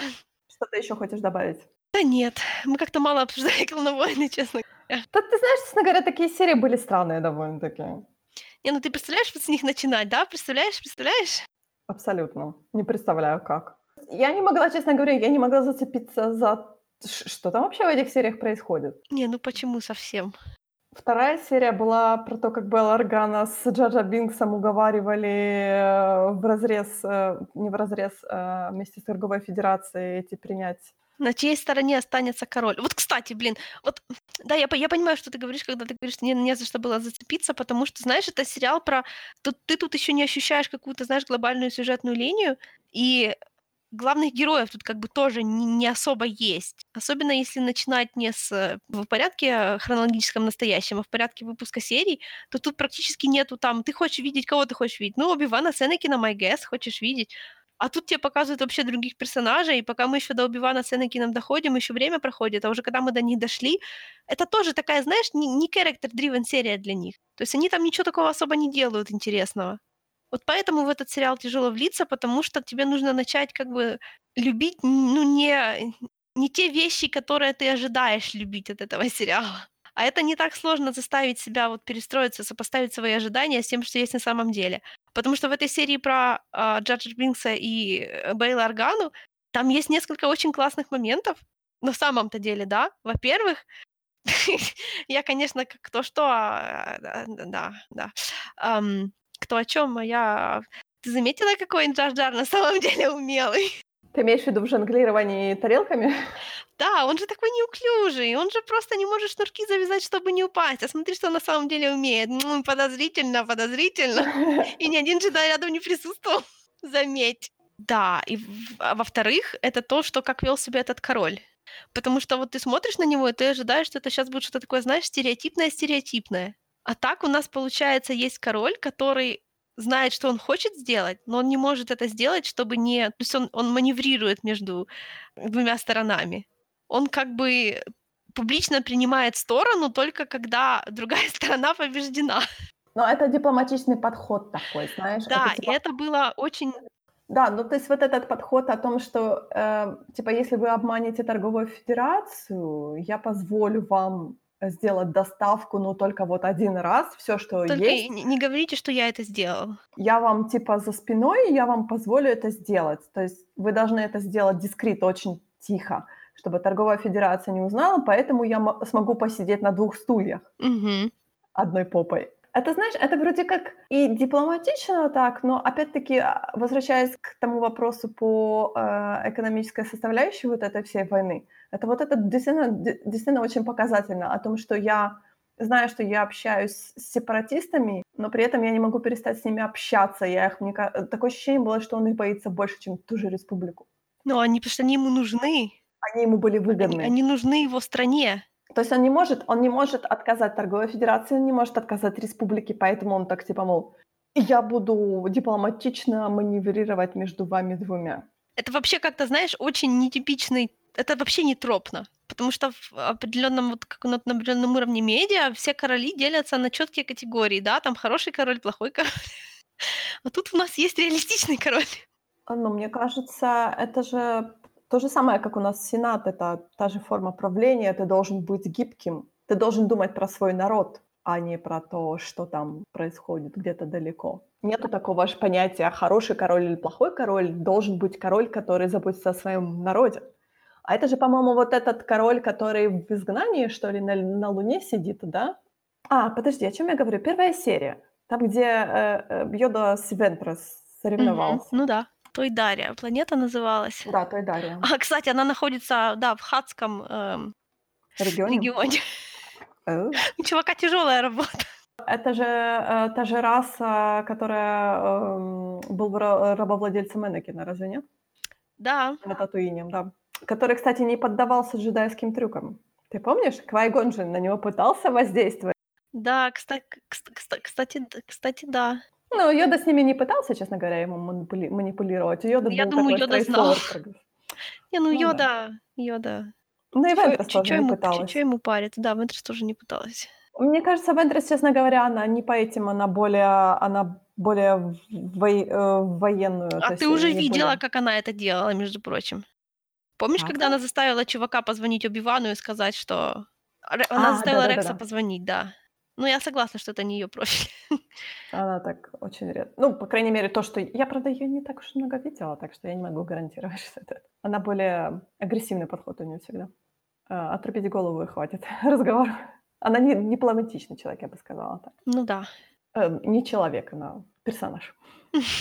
Ну, а что еще добавить? Ну, и, и Тут просто про... тут, тут- тут на самом деле Да. нет неинтересных серий. Просто они бывают, знаешь, недостаточно сюжетные, чтобы в классическом смысле этого слова. Нет, я понимаю, что есть такой, есть махонький сюжет, и есть более большой сюжет. И иногда, честно говоря, вот именно вот эта серия про вот эту лунную Тадери, сю- сюжетик был просто мик- микроскопический. То есть, ну, ты знаешь, как просто маленький такой, это даже не кирпичик, а такой, знаешь, такой Камушек. крошечный кусочек кирпичика, такой, знаешь, так путь, мы поставили. Ну да. То есть, потому что даже серия с клонами, она мне дала больше информации, чем вот следующая серия.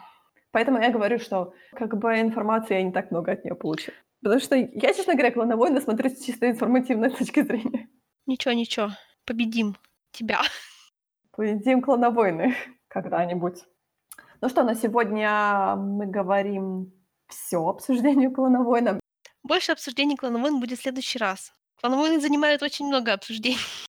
На следующий раз, наверное, я не знаю, честно говоря, я ничего не планирую смотреть, кроме... Кроме клановойн.